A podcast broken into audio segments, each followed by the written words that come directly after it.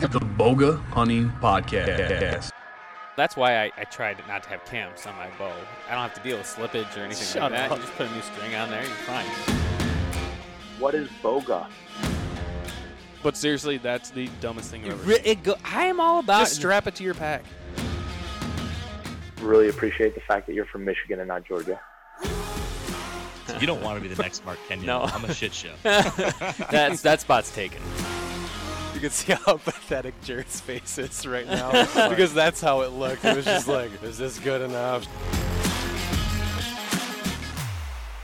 Before we jump into this episode, we have to thank a few of our partners that help make this podcast possible.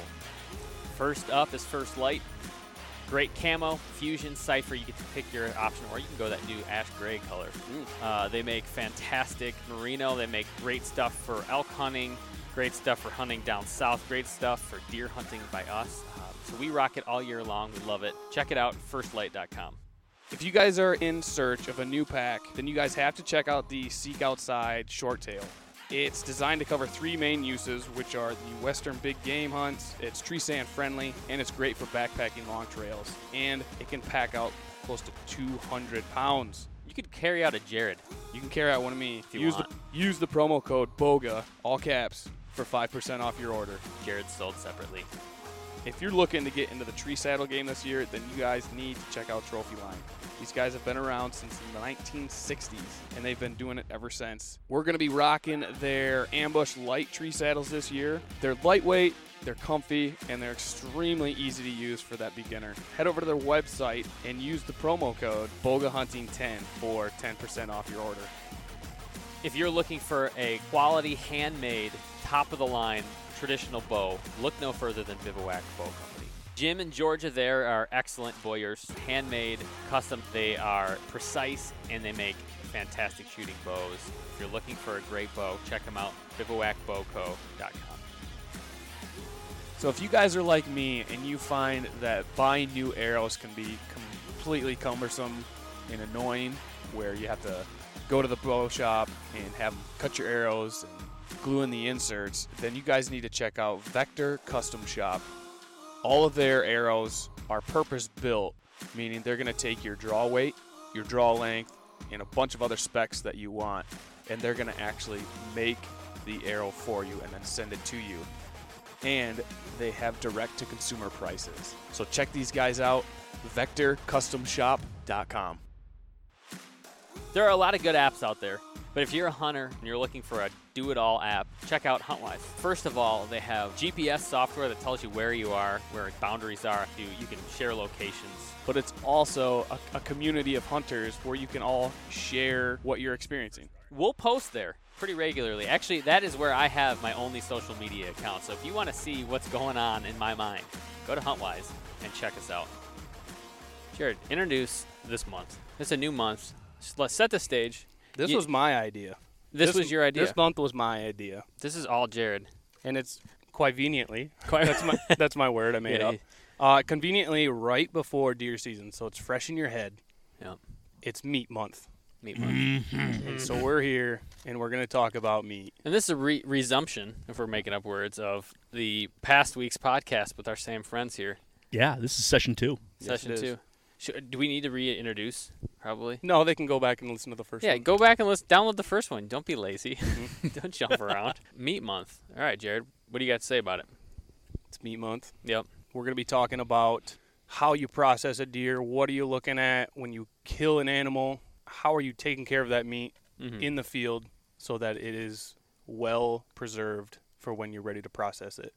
Uh, if you're going to do it yourself, if you're going to take it to a processor, just kind of little tips and tricks on what we all do here. Yeah. Yeah, we're just going to dive right into it. Well, awesome. I am so excited. I know, you- I you're- know you're excited. you're special in many ways, but uh, uh, when it comes to th- this topic, you're especially special. For for people, you know, maybe who don't know you, what describe what you do on a besides podcasting about hunting.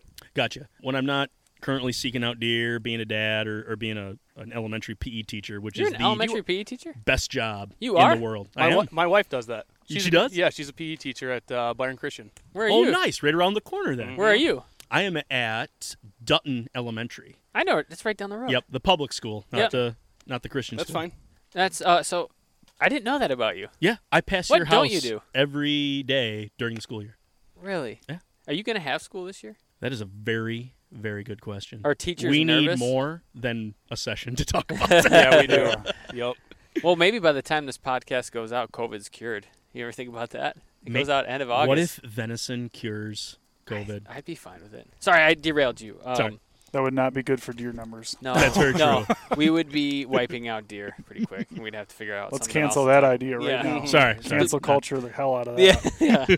Shame them. All right. So your daily life, aside from physical education, which is new to me. Yeah, my parents own a turkey farm in Middleville, and it the day to day process there is Name of the turkey farm? uh, Otto's Turkey Farm. 'Kay. Located in Middleville. Yep. And we're a retail shop, so if you need turkey, head on down to Middleville and you'll be able to find it. We're open most of the week, uh, except for Monday when we process, Ah. and that's where at least I've gotten my start with the meat industry is being is growing up basically at the farm. There we've we've raised the birds from infancy, basically from a poult or a, a chick, Mm-hmm. and raised that all the way through. Is a poult unique to a turkey? Yes, the term because like a chicken is a chick. Nah, I've always called them chick like an idiot. It's all right. It happens. Everybody idiot. answers, Idiot. "Oh, look at the chicks." It's like, well, they're No. poults. Wrong. So we we do basically everything on site, from raise them all the way through. We do our we have a inspected facility that uh, we're able to process out of, Yeah. and at the same time we also do retail right out of our our store. There's some specialty butcher shops that carry our stuff, and there's some restaurants, and I, I don't have the list in front of me to even to list those out, but at the same time we're able to provide a really natural, well, good quality piece of meat to the public Yeah. and you know you can chase a wild turkey and have a great time out there hunting it and get yourself a good bird not everybody's going to go ahead and do that and so for us to make not only a fresh product that people can take home throw it in the oven traditionally or smoke it or do whatever they want to do but we've also gotten into the cooking side ourselves Yeah. and so we make a lunch meat and sausages and whole sort of products Which I can probably do- good, by the way. They are I'm a huge awesome. fan of that. I could be like bubba gump when it comes to turkey you know we just list off things Turkey gumbo. turkey gumbo turkey chili How many head of turkeys do you guys have? We through our that's how it's called. facility, through our facility, we can process up to twenty thousand birds. Um, I'm sure some of these numbers are going to be maybe a little off, so don't quote me exactly on these. But anyway, we can do roughly around that twenty thousand mark through our facility because we are Michigan inspected, not USDA inspected. Mm, ooh. There's another step that you can go with that requires a lot more, and that's that's a lot of meat industry talk there at that point where you have to have an inspector on basically on at your facility at all times when you're processing and then at the same time you have different parameters that are basically more testing more inspections throughout each product and with that you can then be able to ship stuff throughout the us Right. with a michigan license we've been grandfathered in where we can sell out of the state of michigan so someone from illinois someone from someplace can come to michigan and buy it but we can't go there and sell It's like half interstate commerce at that point. Hmm. Gotcha. Lately, the meat industry has been in the news quite a bit. it has COVID cases are pretty high. Why is that? Why is it so high in these meat packing plants? Because at the same time it's one of those con- when you have a case of contamination Yeah. it's not a well let's let's pull this person out and now you've got the rest of the work still working on it's a complete shutdown and it's a complete sanitization of the facility. A lot of people are being either you know i don't want to say laid off but they're putting on furlough at the same time like you have to halt work for this to happen. And so facilities are shut down to be cleaned because of some of these parameters that the USDA or even a, a state DA will put in on on a facility. And then at that point there's been this halt in the chain. And Yeah. the way the food market works or the food chain works here in the United States is growers grow the food, they send it to an inspected facility, that inspected facility creates the product, the product goes to the grocery store, you pick it up. Yeah. That chain can be pretty long. There's a lot of steps. There's a lot of handling. And when that gets interrupted, for say the plant goes down, the farmer cannot get or the rancher cannot get said product to you because that middleman isn't there Right. And that's where the big problem came up was that chain being halted at that point now at the same time they then pick back up and they start filling those orders. But at the same time, it's like I mean, it's like dumping a one beer into a 55 gallon drum. Right. Like it's nowhere near full. You're going to have to continue to fill that can or that small vessel and throw as much as you can to try and make up for that. Hmm. So that's where that shortage started Yeah. From that, you saw, I think, a lot of the U.S.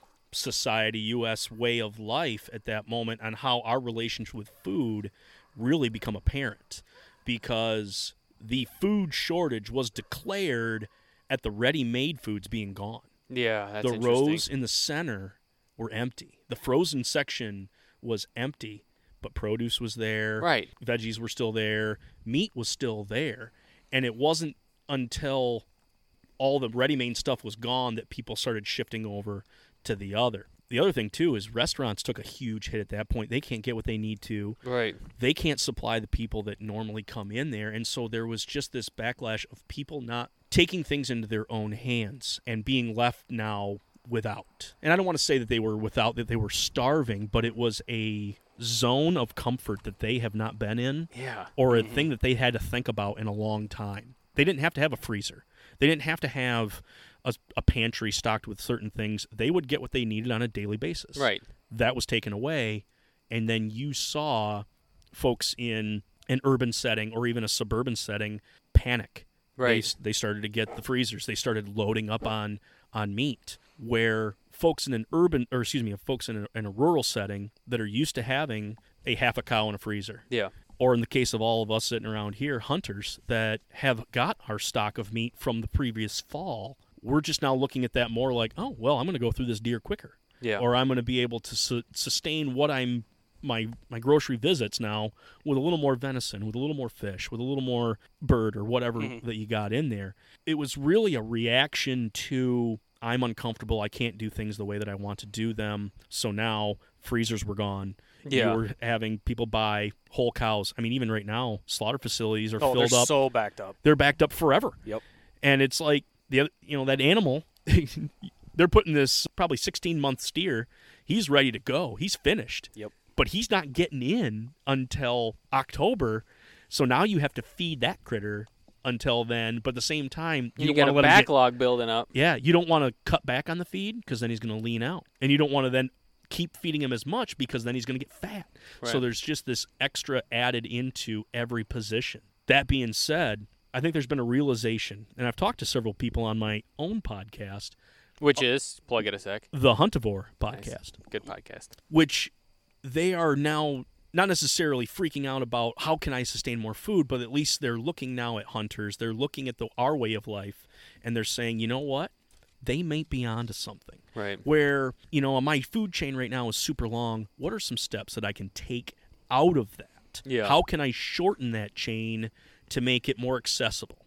In the case of our family at the farm, the food chain came through all the way through us because we've been licensed and certified to be able to grow, process, and create the product. We didn't have that backlog, Right. unlike gr- grocery chains that did. Yeah, it's. I feel like it's exposing Oh, a thing about Americans in particular and their, the way that they consume food, which is just very different than it was not that long ago. Ready to ma- ready to eat meals, things that you know. In a tw- like I said, not that long ago, people had freezers full of a cow or were hunting and had their own meat and stuff like that. So it's where, where do you where, do you see it headed back, to, like turning around, or do you see Americans just not really learning from this? It's I'm, I say Americans because that's what I know. I, I Right. assume this is happening elsewhere too, but for the grand scheme of things, let's keep things within the continental United States because Yep. that's what I understand as well, and I'm sure uh, as us here. You know, for a while, like bread making was trending on all the social medias. People throwing out bread recipes or Yep. like baking bread for the first time and being excited about it, being like, I just made my first sourdough loaf. sourdough, like, Jared. Woo! It's not just make you know, I had to let that sit and ferment. Like that Yeah. was so cool. Yep. So I, from what I can grab from this, I mean, even myself, I have a short-term memory, Yep. and after I get back to feeling comfortable, I don't remember the pains of Sure. until I have that pain come back again. Yeah, oh yeah. yeah, that's right. but at the same time, I think there's going to be kind of a there's going to be a little bit of an awakening. People are going to find hobbies within their food system that they're going to be able to do, whether it's backyard chickens or Yeah. raising rabbits or becoming involved in a, in a co-op or even throwing in a garden. I know there's a lot of people that are throwing gardens in now Yeah. that normally didn't do one. Right. I mean, even ourselves, uh, we moved into our house a couple years ago. Uh, we're at eh, year three now in our house, and we're in the woods like you. Sun space is, you know, really as far as our landscaping goes, it really comes at a commodity. Yeah. And there was a lot of perennials. I said, hostas, you're gone. All Yeah. right, tomatoes are going in, peppers are going in. Yeah. And, you know, I usually put the garden someplace else, and we haven't done a garden this past couple of years just because there hasn't been the need. But Right. I mean, even as someone with my food chain being short, I was like, you know what? I don't want to rely on the grocery store for all my produce. Let's Yep. throw those out there, and my flower bed is going to work for me, Yeah. not me work for the flower bed. Well, it's interesting that you need like a like an event to happen to kind of change your your way. For me personally, and I, we talked a little bit about this in the podcast. I found out when I was a junior in college that I had all these food allergies. So I had to figure out how to not eat gluten or dairy, and then I had all these other things that were piled on top of it, which just kind of sucked. But what it started kind of in motion was this total change in the way that I do food, right? And so now I'm to the point where all almost 95% of my food either comes from a CSA because I don't I I'm in the woods I don't and plus I don't have a whole lot of time to, to garden and don't have much interest in doing it but literally five minutes that way there's an organic farm that I get all my produce from. My cow comes from someone right in Middleville by you Crane Dance Farms other other than the ones the stuff that I shoot. And I ferment I mean right now I've got three different things from that are fermenting right now, right? Um, and broth always going, things like that, which was just totally foreign to me not that long ago. But it, it- but like you said, it's something has to happen for you to want to do that. Otherwise, I was I was you know I was eating nerds. My my go to can't food was nerds. Like I just ate tons of them, nerds and gummy bears, and you know like I, I didn't know how to cook, and now I love to cook. And so yeah, like you said, people making bread. Hopefully that's where we're headed, which is interesting. And then going back to kind of what we're talking about here, it's there's a renewed focus on procuring your own meat, which as hunters is something we've been doing for a long time. It's we talked about on the podcast. I keep saying that, but Jared and I ate. That's how we ate in college. Like we literally shot a bunch of deer, and we that's what we ate on all year. So yeah, it's an interesting time, and I figured you'd have an interesting perspective, especially with everything. going Yeah. And it's to watch people, to watch their level of panic because I would be in the store, and you know, now I'll be working the storefront at this point, and you know, we got our masks, we got our gloves, Yeah. and everybody's spreading out. But there was a level of tension that was in that store. It's not very big, but at the same time, there'd be three people in there, and just the the, the looking over the shoulder at each other. Yeah. And it's not necessarily a distrust, but it's like that is a potential danger. The That is a fabric of threat. society is starting to just unravel a little bit. There's And a ripple in the pond. Yes. You watch Yes. people's reaction to either a that you can fulfill their need or not be able to fill that Yeah. need. We got to a point where we normally process once a week, and during those first three weeks when everything hit, and then the panic started of food being gone, that we started to process twice Okay. because the store would wipe out literally of food or of, of turkey products. Person would come in and be like, "I need ten pounds of ground," and it's like, "Didn't I see you like on Tuesday?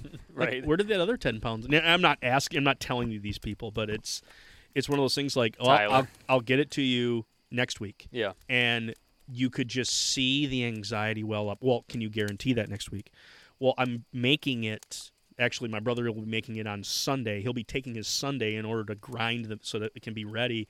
And it's like, well, I just need, I need to have like, can I like put my name on it? Can I pay for it now? And there was just this level of urgency that people were really, they wanted more. They wanted it guaranteed. They wanted it now. What a weird view of food that is so unique to right now. Like, when else in history have we demanded so much security when it comes to where our food comes from and when we have it? Like, I demand that I know what's going to be here the next couple of months. And it needs to be in my pantry and it needs to be easy to make. Right. For Mhm. 99% of the population, it was a guaranteed comfort commodity Right. Right, until exactly. three months ago. That's freaking weird. And like it wasn't and this is like the industrialization of food and we can go far down into that, but like not that long ago it was just like, well, this week this is the food we have that came out of the garden. We'll see what comes next week and, you know, we're still eating on food that we killed this fall. So, going back to that, let's let's let's get back into the meat care. Gotcha. Yeah, that was a great tangent, by the way. I love that because it, it does. It kind of gives an urgency both to hunters. Yeah. It just validates what we are doing because I think folks at, at one end they were still on the Bambi track that Yeah. you I've personified this animal. I see this animal as a pet. I see this animal more than just a living creature or God's living creature. It is amazing. It is glorious. Yeah. But at the same time, we are meat eaters. We didn't get here by just eating vegetation. Right. You know, yeah, we started out scavenging, and now we're, we've got the capabilities to to take these animals. So when you do take one, it's you know, people. It is. It's polarizing. Yeah. People either love you or hate you. And then I think through this, not having the panic come from our set of folks in our lifestyle, I think that was a good. I don't know, bridge Yeah. to help open the conversation to folks. Because then at that point, they're like, "You're just saying it food for a reason. You just want to go. You want to kill, and this is your this, excuse. yes. And now to see us not panic because our freezers are full, they're like, okay, they mean it. Mm-hmm. Well, and it's it's opened up conversations about many different types of types of things that you're eating. Like there's the deer, which seems like people are more and more okay with, and then there's like, oh, you know, I was telling somebody I I, I shoot back in here a bunch of squirrels and I'll eat them all the time, or rabbits, or we're talking about going bear hunting, right? And it's just people suddenly there's a new line, and there's like, well, that's that's out of the question, and you can't you can't eat a bear. Well, why not? And then there's not really a good reason. It's just like I've got a more of a connection to that weird a weird connection to that that I don't have with the deer because it has hooves. I don't Yeah. know, you know. So yeah, it, it's just a re- it's an interesting time to have meat month. So Jared, you know, you did a good job picking. You know what? Everything happens for a reason. I'm usually right. Yeah, it's true. it is really usually right. so No, I'm just saying you say it. so we obviously we're we're talking down the line in terms of food, right? We're talking finished meat cut up Yeah. in the freezer.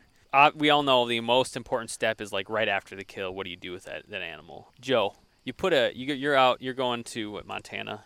You got Mhm. some tags in your pocket. You put down a I'm thinking a 340 class bull. Mm-hmm. Take a hundred off of that. Yeah, yeah. it's got 40 in it somewhere. Yeah, Yeah. at least 40. Maybe a Um, total of forty. We'll see. Slobber See- coming out of its mouth, Yeah. screaming. uh, it's- yeah, it's just like a dinosaur Hey, out there. maybe they're out there, man. They're out We'll there. see. So you put one down. What do you do? What's your first? What do you do? What's your first move? Gotta get the gram taken care of first. Take some Yeah. pictures. That's- Well, are you, do you lay next to it on the ground? Are you one of those guys? no, that, I'm not. I'm a I'm a grip and grin. I'll Yeah. be a grip and grin to my bitter end. do you have no Mhm. problem with the grip and grin?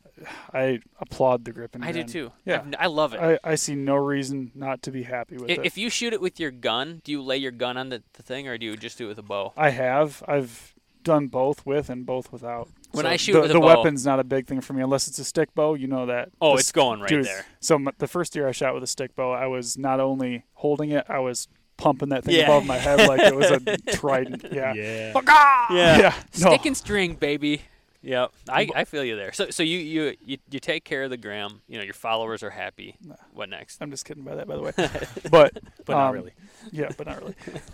so, assuming I shoot an elk again this year, there's a lot of different factors to it. Temperature being the biggest one. How far in is a big one. Mhm. The very almost without exception, the first thing I do with an elk is get the frickin' hide off of it. They have a very thick hide that is a meat trap, or excuse me, it's a meat trap too. It is a heat trap, Yeah. and I always get the hide off first. Get the animal quartered out. If it's hot out, Do you I- take off the hide before you quarter? absolutely. Okay. Yep. Yep. So I do a gutless method with an elk, and with with elk it's a little bit different because if you shoot him on a steep hillside and he rolls into a deadfall, it's not like a whitetail you can just drag it up out of there. Right. You have to kind of start skinning it from where you can get to. Play it as it lies. Play, you, you can, you can move him around a little bit sometimes, but a lot of times you're by yourself and you kind of just have to deal with the, the cards you're dealt. Yeah. But Just either- for perspective, again, I'm here. I am from middle of the mitten. Yeah. What what weight are we talking about on these things? Because part of me is like, it's not as big as a like steer, but at the same time, it is dumb near close as far as what weight are these critters on the hoof. They can vary a ton. Roosevelt elk on the west coast. I've never shot one, but I've I've seen enough video of them. They're monstrous. I can tell you the I shot a cow in Wyoming. I got 212 pounds of debone finished meat off of that. And the bull I shot last year, I got 241 pounds of debone meat off of that. So Jeez, Off- on a hoof, they can be anywhere from 500 to 1,000. I mean, the elk on Afognak Island are 1,100 pounds. Those big old They're- thick boys. Not big Yeah. antlers, but thick. No, not historically. No, Rosies as a whole don't have typically the antlers that the Rockies do, but they are a beast of an animal. and that's thick with two C's. Yeah, that's a good kind of thick. They have thick boys. Yeah. Thick. Um, but yeah, get the hide off of it. Nine times out of ten, what I'll try to do is get the get the hind quarter off first if I can. Okay. That femoral bone, the femur, I guess you'd call it, Yeah. that stores a ton of meat or a ton of heat. When you start taking the meat off of that bone, like it's it's hot to the touch. I don't So you're deboning the femur, or are you just cutting it off at I'm, I'm take I'm taking it completely quartered out first, so I get all the quarters separated. following and you. if, if so the possible, ball is still that you've basically cut the H bone, the socket out, and so the ball is exposed now at this point. Yep, I'm basically just taking the entire legs off, hacking it off at the, the knees essentially, yeah. and then getting it hung if if possible, if there's trees around, or getting it into a, just a place where I can get air moving through it or around it as much as I can. Yeah. Elks, so we're 98.6 and elks are 10 104. Holy I just cow, heard that I'd on a be dead. podcast the other day. I don't know why that's as relevant, but they're, they hot. Mm-hmm. Yeah, they have. So getting air moving all around it is super important. Laying it flat on something, the bottom side, like if you were to just lay a quarter down, the first spot to rot is going to be the bottom of that quarter because it's not getting the air. right. So if you can get it hanging, tie it up, just getting it up and away from the body will cool that meat down significantly. Even if it's 70 degrees out, there's a 30 degree temperature Yeah. swing there. That's going to save you some time. If you are going to, there's an argument for taking that those back hams out, deboned, and leaving the bone in. There's good arguments for both of them. The first elk that I shot in Wyoming, I left the bone in. The elk that I shot in Montana, I deboned the whole thing. The argument for keeping the bone in is that's essentially keeping all that meat in place. Mm-hmm. And if you take a cut somewhere through that ham, Yeah.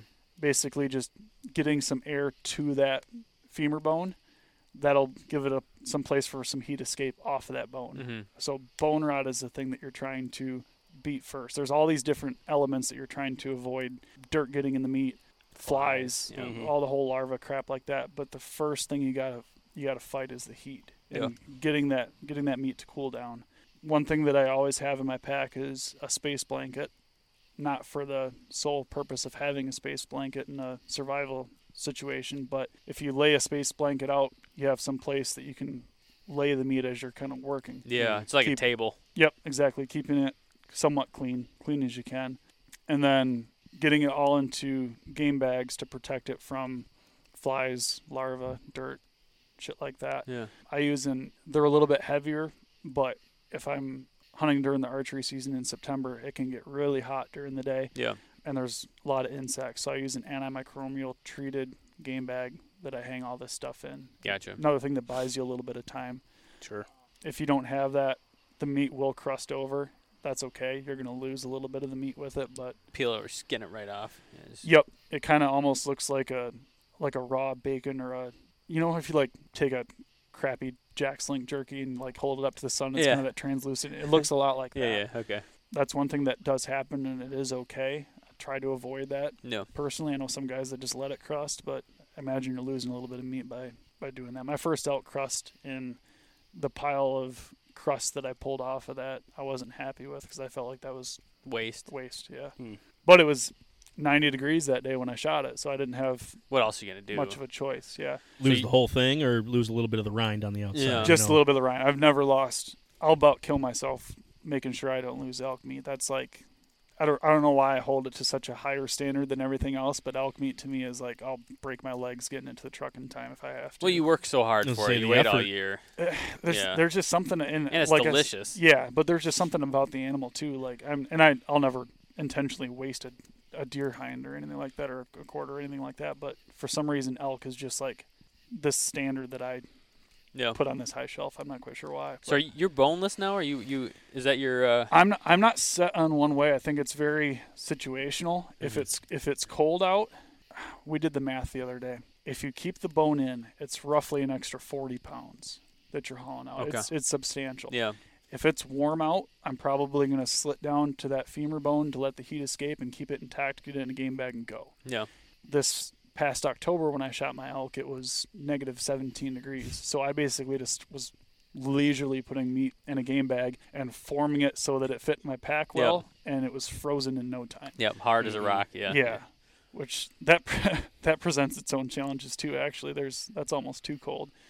Because you're trying, you have to thaw it, take it apart, and Yeah, just getting it ready to go home after that, or try to separate it after the fact to get onto a plane or get into a cooler or whatever. But get it, getting it cooled down is the most important thing. How how you take the animal apart after that back quarter. I think I think the back quarters are probably the most important thing to get off and cool down the quickest. yeah. There's a ton of meat there that's dense, and that bone.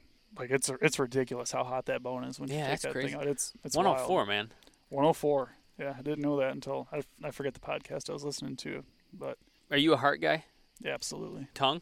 I haven't done the tongue yet. I'll, I'll, the whole caul fat tongue, the tendon behind the eyeball that tastes like I pizza tried dough. that. I, I Oh, tried yeah. that. He did. I'm gonna. I, I kind of made fun of those guys for that stuff in the past, but I'm gonna try that stuff this year. Might as well. I mean, I've always been a heart guy. yeah, heart is Heart just is bomb. freaking good. hmm I will have an argument for the tongue. There's a I don't know how to say it in Spanish, but there's a specific taco that's made Del with yes. Yeah. I had that. There's a little joint out of Holland. It was a little red brick building. Yep. buddy of mine took me to it, and that's what I ordered. Was that I just No picked kidding. something, went to it. I tell you what, I I mean I ate those three tacos, and I wanted more. And I was like, what is like what's the meat?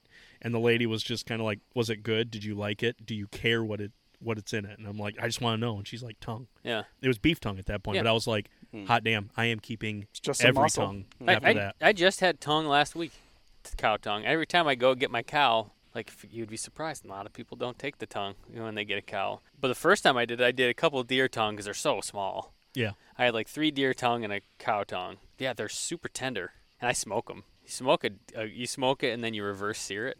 Man, The shape's stuff. a little weird. It- Yeah. yeah. Well, Yeah, it's I, a little I- off-putting. what I do is, especially for serving to people, I just I I uh, before I reverse, I really kind of flash fry it in a pan hmm with some oil, and I just so I can crisp it up a little bit, and I just do little little cuts of it, so you can't. Re- it's not in the. the it's not in like yeah, it's not like just flipping around sitting there on the plate. Well, if they see you cut the tongue part out, you have to, you know, blanch it or whatever Yeah. first. Yeah. Yeah, that, I I showed my mom a couple days ago. I was at, up at her house and I made this, and my mom and dad, and uh, they saw me that part of it, and that they didn't have any. like that was the uh, they're Take like, off "Nah." the taste buds a little Well, bit. it's those weird little things that come off cow tongues. They're like little. Little feeler looking guys. Yeah, Yeah. they're Okay, they're off-putting. No, yeah, yeah, exactly. Yeah, yeah. They're off-putting. Hey, we wanted to take a quick break here from the conversation to thank a couple of our sponsors who help make this show possible. One of the reasons why James and I love hunting so much is because we get to share our wild game with other people. But we need to be able to do it that's easy and reliable every time. Grilla Grills is a local company here in West Michigan, based in Holland. One of the great things about them is they ship the grill directly to you. There's no middleman, no big box store, so they're able to make a superior product at a better price point. The food and the smoke quality that's coming off this grill is unbelievable. We've received so many compliments on it already. So if you guys want to find out more about what Mark and his team are doing over there, head over to grillagrills.com to order your new grill. Now a proud partner of Boga Hunting, the American owned, veteran owned, Wisconsin based Vortex Optics Company designs, engineers, produces, and distributes a complete line of premium sport optics, accessories, and apparel. Dedicated to providing unrivaled customer service and exceptional quality, Vortex backs its products with an unconditional transferable lifetime VIP warranty. So if you guys want a glass with the best, head over to vortexoptics.com and use promo code BOGA20 for 20% off. Thanks for listening, and let's jump back in. So yeah, okay. So Nick, when you put a deer down, this is a very, you know, obviously we're talking elk to deer, different scenario, right? Because a deer you can take out whole and let it hang, which you know personally is, is what I prefer to do if possible, Correct. Right? What, what's your uh, what's your go-to method? You shoot one, you know, you get it out. You say you have the option to hang it whole. Is that what you're doing? It is. I'm opening that cavity up and everything's coming out. Now that fifth quarter, again, you can. There's a lot of things to pick out of there, and I know we were talking. What's talking. the fifth quarter? The neck. Or? That the fifth quarter is referring to the gut. Oh. So okay. that's your. I mean, there's the quarters, and then there's the quote unquote fifth quarter Yeah. because you are taking things from that heart. I'm feeling you. Traditionally, I mean, Yeah, you me get either. the. You know, you've never heard of that? the fifth quarter? No. Yeah. Because there is so much you can take. There's so much that you can do. Now, Mhm. you are getting into old world cooking. You're getting Yeah. over into Europe where the Scottish haggis is a great point where Haggis. you're throwing heart, lungs, and you're throwing that into the stomach of itself. Have you made that? Not yet. Oh, dude, that's our. There's that's, gonna we're, be we're the doing that this year. But see, but then you also have tripe, which is basically the intestine, or no, it's the stomach wall. But then at the same time, sausages, where do those come Right, from? yep. Intestines. So, given the amount of time and care and what you want to keep, you've put that animal down.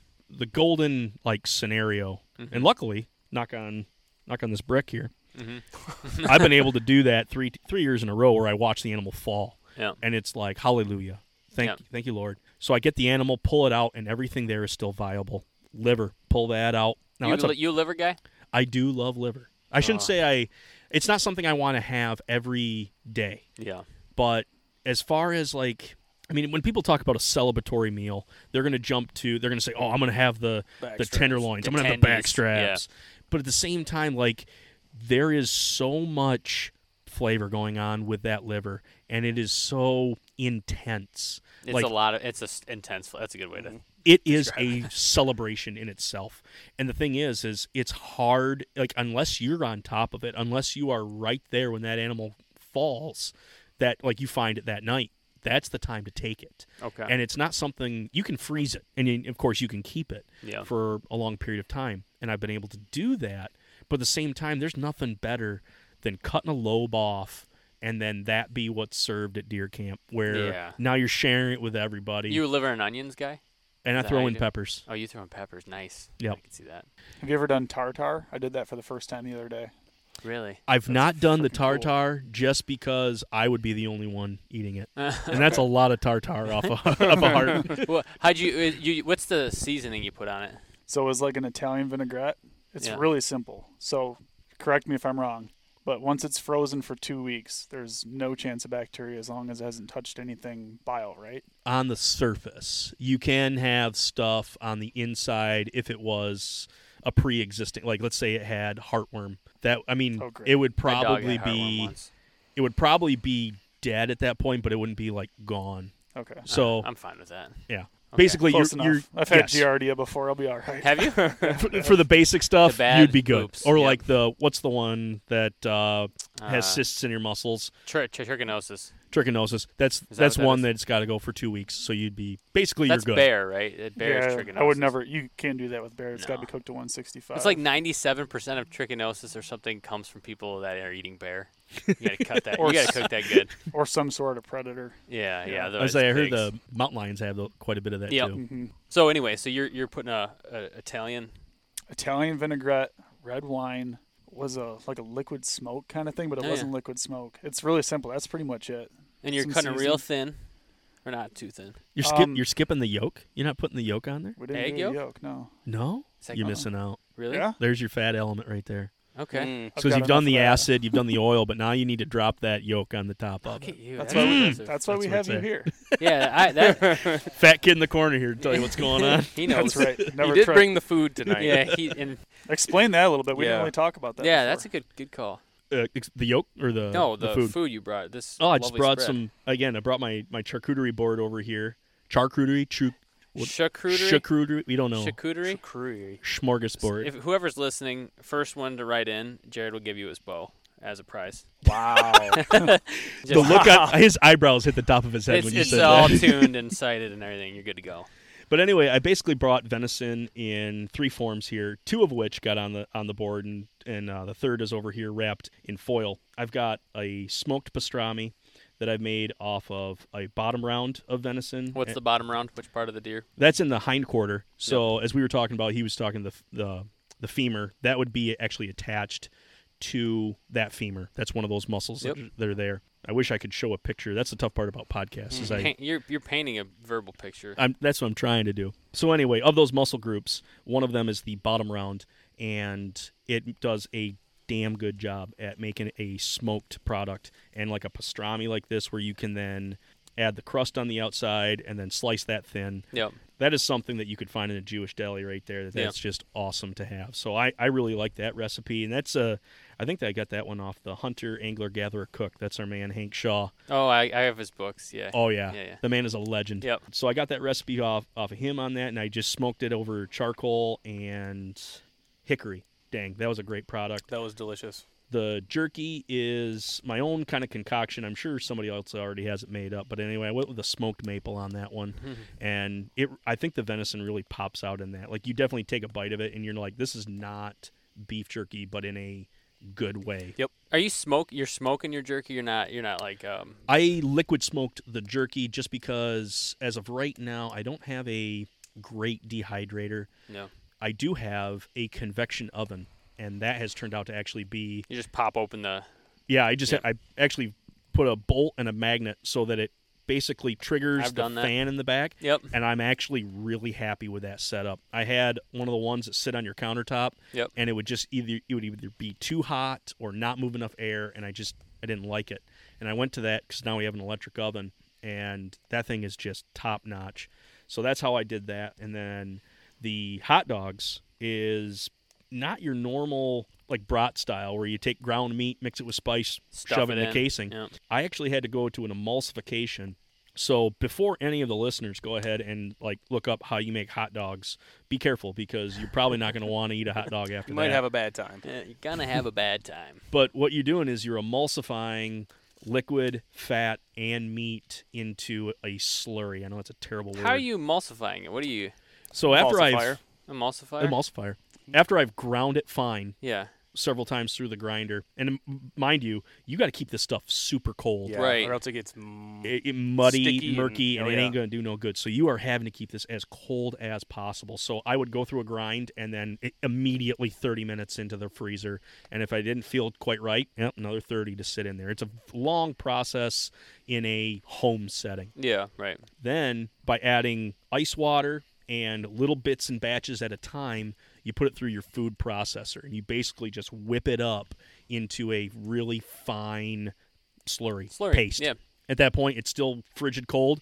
Pull that out, throw it back in the freezer because each whip of that, that blade going through there heats that stuff up. You're right. Right. Okay. friction. So keeping that as cold as possible, and then I then put it into a casting, smoked it, and then man, it came out as an awesome product. You do I can tell on a little bit of it that there's a little bit of graininess, and that was caused by temperatures not being as cold as how I should have had them. Now they were still at a very safe temperature, but it was just I, I was like at Slurry doesn't bother me that much. well that's good. Well, uh, the reason I say is, and I actually goes back to your liver. I got everybody found out I like I've been eating liver. So everybody that I know that got cow just started giving me their livers, and I just got so much of it. Got a freezer And they're dude. huge. Oh, the cow liver is is is big, and so what we did, because I'm like, well, it's a, definitely a good source of of iron. Mhm. So I I blended it up in the Vitamix, and I made ice cubes out of it, Nice. and I literally will pop it into like a, a, a soup, or like if I'm making burgers, I'll just throw one in. You you put it in a bunch of burger, you can't really taste it, and it. It's just how I'm working through all that without having to throw all, all of it away. when you do end up with like stuff, yeah, like we are talking stuff from the fifth quarter. We I mean we got on a, of a huge top tangent here, but bring it back around to the fifth quarter. It's like Yeah. that stuff really is like it, especially with like the liver at that point. It's so big, but at the same time, it's got a shelf life that's much smaller than say some of those prize cuts. Yeah. So finding ways that you can then use such nutrient rich pieces Yeah. of meat is a great way mixing it in with a burger for a, a pate or something or even finding a way to then take that liver and make pate another emulsification that we're yeah, talking that about what, crest nut, bacon, yeah liver. You know, back in the day, people didn't take vitamins. Like organs were vitamins, right? D. My daughter's reading. The, have you guys ever read My Side of the Mountain? i love that book series Right, great book. The kid at one point goes and decides to live in the mountain, right, by himself. He catches a, a, a hawk and names it Frightful. And uh, at one point, he just he, a guy a, a hunter shoots a deer and it dies in front of him. He grabs it, And the first thing the kid, I think I could be a little bit off, but the kid eats basically the liver as one of the first things, and his body is basically telling him to eat it because he's liver, uh, he is uh, iron deficient. Um, and so it's just kind of interesting to see, like, I mean, that is historically how we've gotten iron. Um, and one of the first things people eat, like you said, when you when you when you kill something. You Yeah. mentioned about the shelf life of liver. So if I've Yeah. never I've never taken liver off of an elk. Is there anything I need to do differently if I'm if I shoot an elk eight miles in? Is there something I should do differently with the liver other than just throw in a game bag with the rest of the stuff? Is there I probably well, just being by the texture of it, it's going. I mean, it's going to be running hot, just like anything else on the inside of that critter. Right. And given its texture, you might want to make sure that that's in a bag by itself, or at least not being compressed, because at that point it's going to get bludgeoned by, like, let's say you put it in the bottom of a, a bag, and then you throw a shank on top of it, and it's it, it doesn't hold. I mean, it is a muscle, but at the same or a, an organ, but it doesn't have the same rigidity as say a muscle would have. it's Yeah. almost kind of spongy? It's a filter essentially, right? Yeah. Yes. Yeah. Mhm. So the bottom of the game bag and the bottom of the pack with 100 pounds of meat on top of it's probably not going to fare well for a liver. Right. Yeah, good, right. good point. best thing I think would probably be after that is as as you're opening that critter up, buddy over you to you is getting his his mess kit out, making a small fire, getting the jet boil or something going, and you guys slice off pieces of it and have it right then and there. That's my problem. I don't have any buddies. No, well shoot, if you need somebody, I'll yeah, carry hey, one. in. Let's Yeah. go. You, you, I gotta uh, imagine an elk liver's got to look like a freaking bat wing, like just I would think so. Trash can lid. It's got to be huge. Yeah. Now I kind of I'll find out this. you know, I'm thinking. I'm just trying to go on like how I've picked one up. I bet you a deer, a white-tailed deer liver is probably somewhere in like three to five pounds. Like take that and multiply it by the size of an elk. You're looking at probably like a 10-pound vessel at that point. I've never, I guess, weighed how much meat I've gotten off of a deer. I'm trying to think percentage wise how much bigger an elk truly is. I think I feel like it's it can be anywhere from like 60 to 80 pounds. Is that right? 80 pounds of debone meat's a lot. That's, a, a, big lot of deer. meat. I That's a big like. deer. Yeah, I don't know. Well, I've never weighed, weighed it. I, I know that I, I I feel like I've heard of it. Like some of my family members will bring it into a processor, but Mhm. we do it. Our, I just always do it myself, so I never think to weigh it. Yeah. I got to do that. We got to get a scale. That's the other thing too is when you get a chance to then cut your own animal, you re- you really appreciate a what the processor can do if that's something you then choose to go towards. But at the same time, you always have the guys that have gone to processors forever, and they're like, ah, that dude keeps you know probably half my backstrap. Or Yeah. I went in with a huge buck and I got 30 pounds in this box. Like that dude just kept half of it. He's a crook. I'm never going back Right. to him again. Or And this thing tastes like sage. Yeah, Shot right. corn deer. I know this same is not the same deer that I shot. at the same time, once you go through that butchering process between, yeah, pulling out the gut, pulling out the hide, you know, your monst- monstrous animal is going to whittle on down. That's Yeah. not to mention the the loss of far as far as fat that you're not going to use, or silver skin, or even blood meat for that moment. There might be a shoulder that you can't use a big you portion blow it of. out and it's gross. You yeah. know?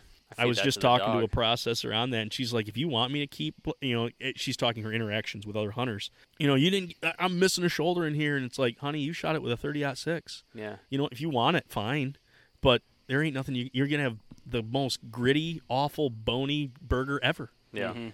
Because if you blow apart that shoulder, or like a shotgun, you know, you get a 12 gauge. Yeah, exactly. you- you're gonna have a bit. You're gonna have a bad time with that with one of that shoulders. what do you do, Jared? What's your what's your what's one key thing you do right after the shot? What af- right after you find the deer? I think it's what everyone else is just kind of touching on is just cooling that meat down. Cooling it down. Yep, whatever you can.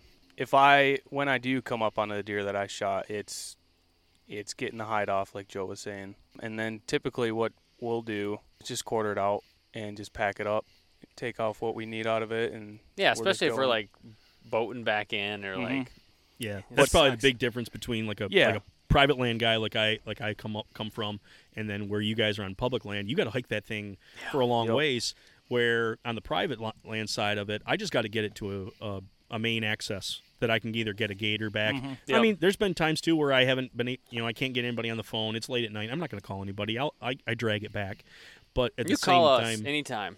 Oh, we'll do. We're dra- I, we like to drag. So I'm always down for a drag and a nice. post celebration. Me too. Mhm. That's the best. And I think going from that experience, I am one to given the right parameters. Like again, like if it's early October and it's, I mean, 65 degrees in the middle of the night and it's Yeah. going to be 75 the next day, I'm going to have to figure something out. We're going to have to go with plan B, getting it in the fridge, quartering it out. Yeah. But I like to keep the hide on, and I'm talking a whitetail at this point. I'm not talking a Yeah. elk, just because of the protection that it does give. Sure. Oh, absolutely. You're Yeah. talking the rind that's making, you know, it's even sitting in those antimicrobial bags. You get a rind going, and that's going to be meat loss. Whereas if I hang that deer up and I'm going to leave him there seven days Yeah. in my barn, like granted, I mean, I got my workbench a little ways away, Yeah. and it's it's not by dirty by any means, but at the same time, it's like it's an environment where if I can keep 85% of this covered, I'm going to end up with a better product.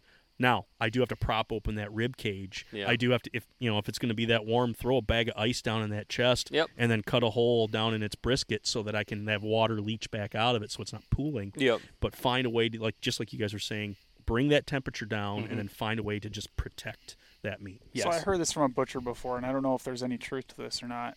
And I don't honestly typically do it. If you're hanging a deer, letting it drain its cold out, letting it age, whatever, do you take it off? And I don't know the technical terms. Hack it off at the forearm, knees The off. shank or I've- whatever. I've heard if you take, and it makes sense, I guess, for the bottom of the leg because the tarsal gland and stuff is there. If you hack all that off, does that take some of the, I don't want to say gamey flavor, is such a Yeah. Off-putting. nasty yeah. word because that's not the right. You know what I'm saying? Though. Yeah. that flavor. There, you're going to have people on both sides that that talk about that. Honestly, I think leaving it on is not going to affect it. What you're going to have affect it is if somehow a gland or You something like rupture that, gland. rupture it that. Yes. and have that leach onto the meat because then that's a, that's a problem.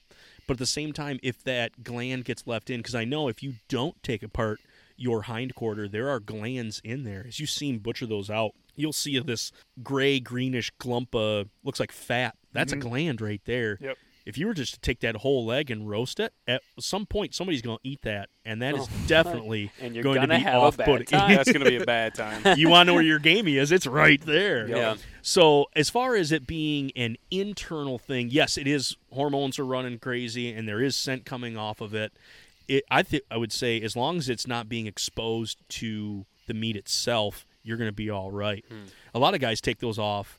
A old world, that's the way that they did it. But at the same time, when you hang something up from the ceiling, you don't want to have the hooves kicking around, just being in the way. Yeah. So you nop it right, right at that It's easy to pull the skin off too at that point. Yes. You know? Once you mm-hmm. can knock that off at the joint, you're then able to pull that off. But yeah, don't also don't cut that Achilles that's back there because you're gonna need that to hang. Yep. She's gonna fall if you do that. I've done She's that. gonna fall. She's going for a ride. Yeah, she.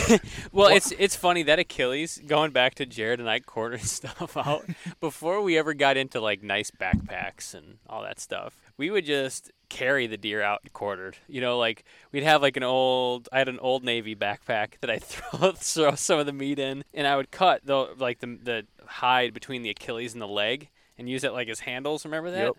And I just remember, like, your by the end of it, it's like farmer carries. Your your forearms are killing you. And you're Yeah. just like, I feel like an idiot walking around. well, that's how I carried out my October buck this year. I've got a You picture do? on Instagram of that. I was gonna say, I believe there was one where there, there's a stick Yep. across your back. Yep, I found a stick. Uh, There was a heavy flex on one of oh, the arms. so heavy flex, dude. He flexes up all the time, man.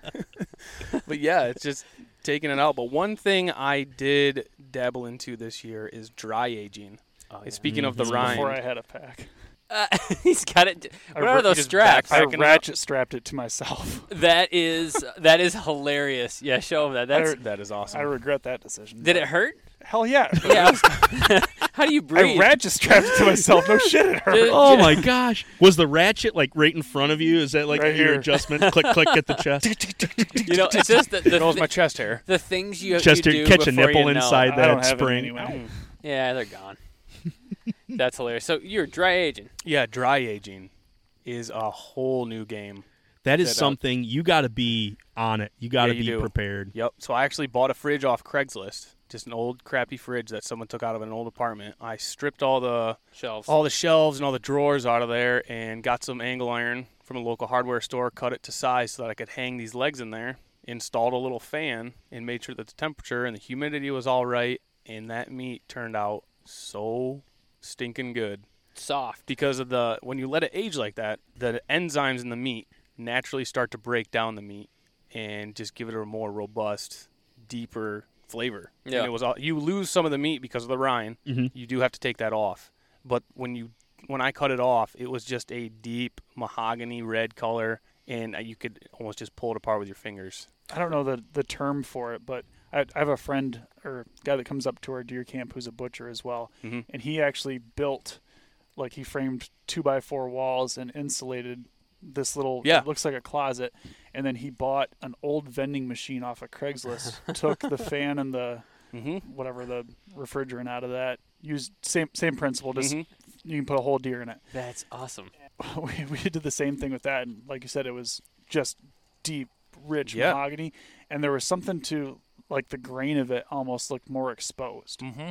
And Interesting. So maybe you, know the see terminology to that Yeah, because at that point you're you're basically wicking moisture away from the animal, and so all of those connections, because even between muscle fibers, like it's being held together, and moisture is help making that tacky. So the more that you're wicking away that moisture, the looser those muscles are becoming.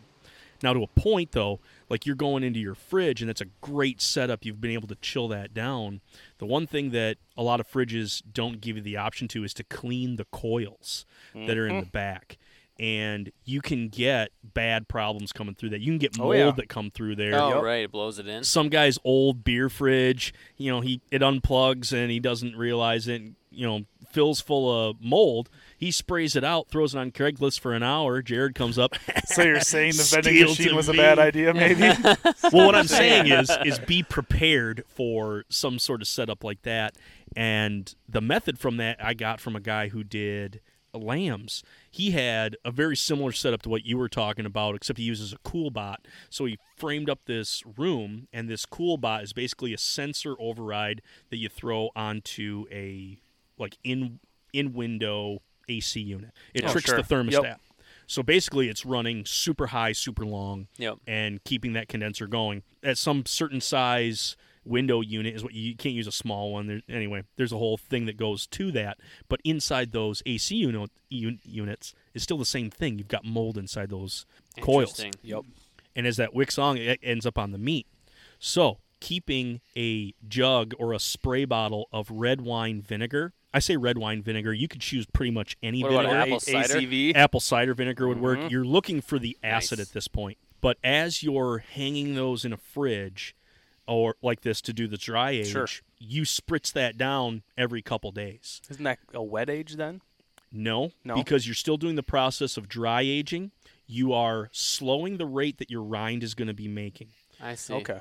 For Is that why you're spraying apple cider vinegar when you're smoking something, or is that totally That's for flavor. is that That's- for flavor?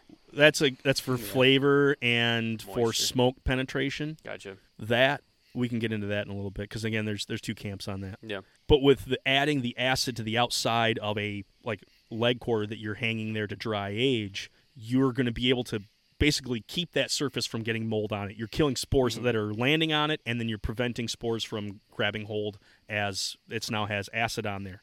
But at the same time, what you're slowing down is that pellicle or that rind from forming by adding just a spritz.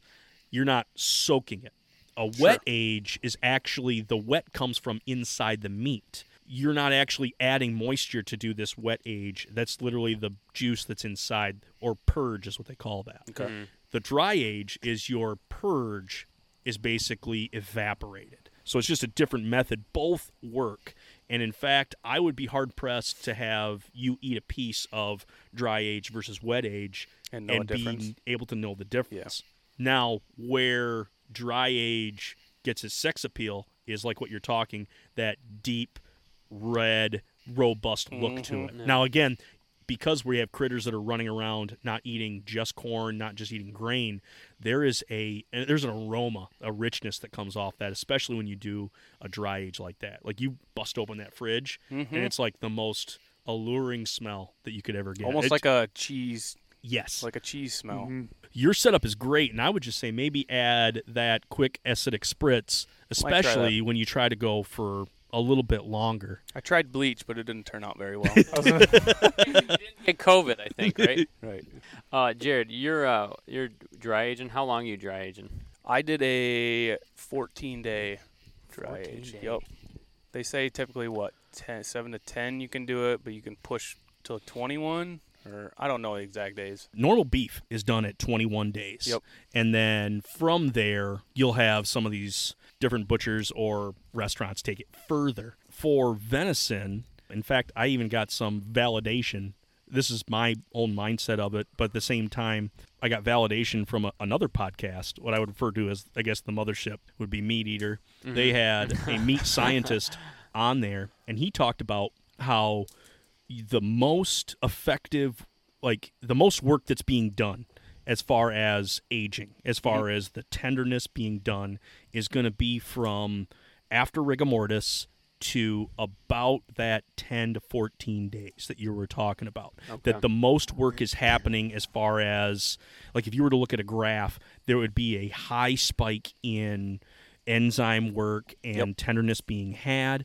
And then after that 14 day everything slows down So it's not really you're Right. uh, you can take it to diminishing returns. 21 days Yeah. but at You're the gonna have a same time you're not going to tell the difference like once you've cleaned that off and you have those two pieces of meat from 14 to 21 you would it would be a minuscule i shouldn't say a minuscule but it'd be a small bit of change versus day 3 to day 14 Yeah. you would see a large difference between the two of those What is the meat loss on that roughly? If you were if you were to do that with a quarter, Yeah. if you were to do that with a quarter, it depends on how where your humidity was. So like you know, Jared's putting a, a humidifier in his his setup there in his in his curing chamber, mm-hmm. and he's able to keep that the, the humidity in there at a high rate. You know, he's spritzing with the the vinegar, Mm-hmm. not bleach. Keeps it clean. We're gonna tell that for the listeners. You know what? Don't use bleach. Yeah, Don't use bleach. gonna hit her with some lemon lemon Now, if it's Yeah. if it's ringworm, back to my wrestling days, lemon use the bleach? bleach. Yeah. But if he's spritzing it, at that point, you're going to have a small rind, and it's not going to be very much. It's literally going to be that outside of it. I would say sub 10% Okay. as far as total weight of it. so it's kind of a mute point. it. It's a mute point, especially for like a quarter like that. Yeah, Now, you dry age a boneless backstrap. not happening. They You're don't make gonna- it that long anyway. Yeah, Right. you're going to find that you're taking off a lot of rind. You're taking off the rind, and basically your once glorious backstrap is down to the size of what the tenderloin was. I did that. Uh, Jared, if you will. I will. did that. It was a considerable amount. You did? Yeah. You- I you did. I did. just I wanted. I just wanted to try it all. Yeah. I did all. Was all it four good, though, quarters little and then the two back straps. Those were phenomenal. I'm sure they're pretty were awesome. Tender. But like you're saying, there's. I mean, you're talking about maybe a quarter to a half inch of rind. Or just- Especially the longer that you go, Yep. that the thicker that rind gets. Mhm. The other thing you can get, and now granted, we're in a position where we're we're simply doing a, a hanging age. We're not taking things to where it's really fermenting because there is a there's a whole science behind that, and that's where people get into say like, oh, I'm going to dry age this for a super long period of time and get what some of these restaurant qualities, some of these Michelin star restaurants are doing, and it's really difficult to do because it is a it's like a bonsai tree. You have to you have to baby this thing Yeah. every single day. And there's a lot of control that has to happen. And so it's best to leave that to the professionals. There are products that do make it helpful for the the consumer or the the home butcher. Now I did my experiment with a Umai dry bag. I've heard of those. Yeah. How was it? You can get these things online, and it's basically a vac bag. So if you have a vacuum sealer mm-hmm. or a chamber vac, which those things are wicked sweet, mm-hmm. you basically put your meat in, seal it.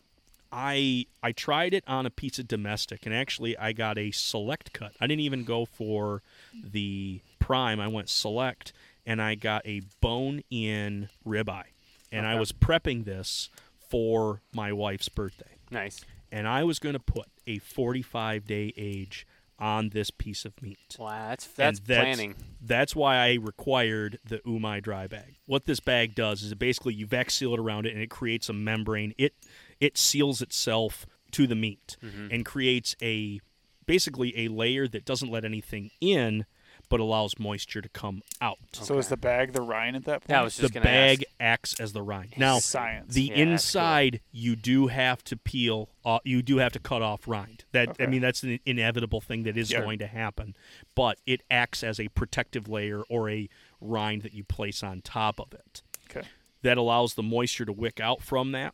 I again opened that up, and it is. I I had to cut the bones out, and I had to take that rind off. But just like Jared was talking about, I exposed almost like a purple of this beef. That was 45 there. days, though? 45 days. Mhm. What- I did you- started it in That's some Vegas stuff right January. there. Yeah, wow. and it, my wife's birthday is in March. So it was like those three, three and a half months that I really just put this into the fridge, and it required me to using the bag required me to roll it like every couple days just to make sure that I wasn't getting any spots that weren't able to let moisture come out. So you roll it and check it to make sure that you haven't lost seal or that it something was going wrong. Because at that point, you want to just abort it. If you, if you see mold growing underneath it, like Yeah. abort, Done. cut that off, have it then. Yeah. Right. But I was going to push it. I was going to really try my hardest to get there. And this is the point where I I didn't have a charcoal grill. I had a mm-hmm. gas grill. And this is where the story gets really sad. Oh, no. I cut these beautiful steaks and put them onto the grill. I had them all seasoned up nice. It was going to be wonderful. And I closed that hood.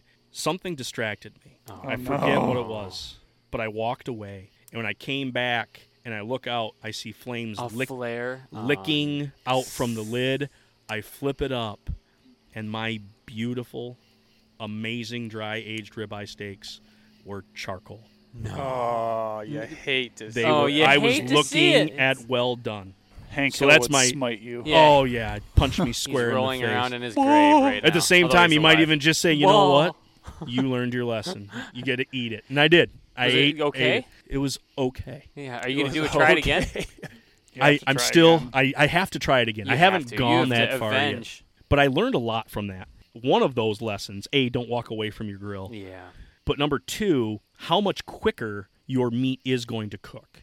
'Cause so it's dry. because it is dry aged, Ah. it is dry. So if this is a route you're going to want to go, check your times if you're going to be putting it in the oven or if you're going to be doing it on the grill. Why'd Don't you walk choose away with it. grill? Why'd you choose grill over like an oven or a smoke or Because I wanted You want the I wanted man. steak steak You wanted grill. I wanted yeah. Yeah. that classic Get steak? that line. Yep, I get you. I was really working at it. You know, you have progression as you go through, and that was one thing that really was the outdoor cooking style. Really, just really resonated with me, and that's where Yeah. it was like, yeah, like you said, Hank Hill, like being Well, that's the an dad, art being at the that man. point. Yeah, you it got is. Mm-hmm. three months into that thing. I know. That's Good Lord. commitment. I Have you ever done like, and this is kind of off topic, so kick me out if I'm kind of skipping all over here. But we we were just at Total Archery Challenge in Montana, and there's this company called Birch Barrel. There, they make these weird kind I of saw those things. cylinder grills, and But they're They- like a fireplace too. they kinda. they are they're and I, I'm gonna do a terrible job of describing them, but it's basically like this. It looks like a giant. Matt's pulling up a picture here. yeah, it's like a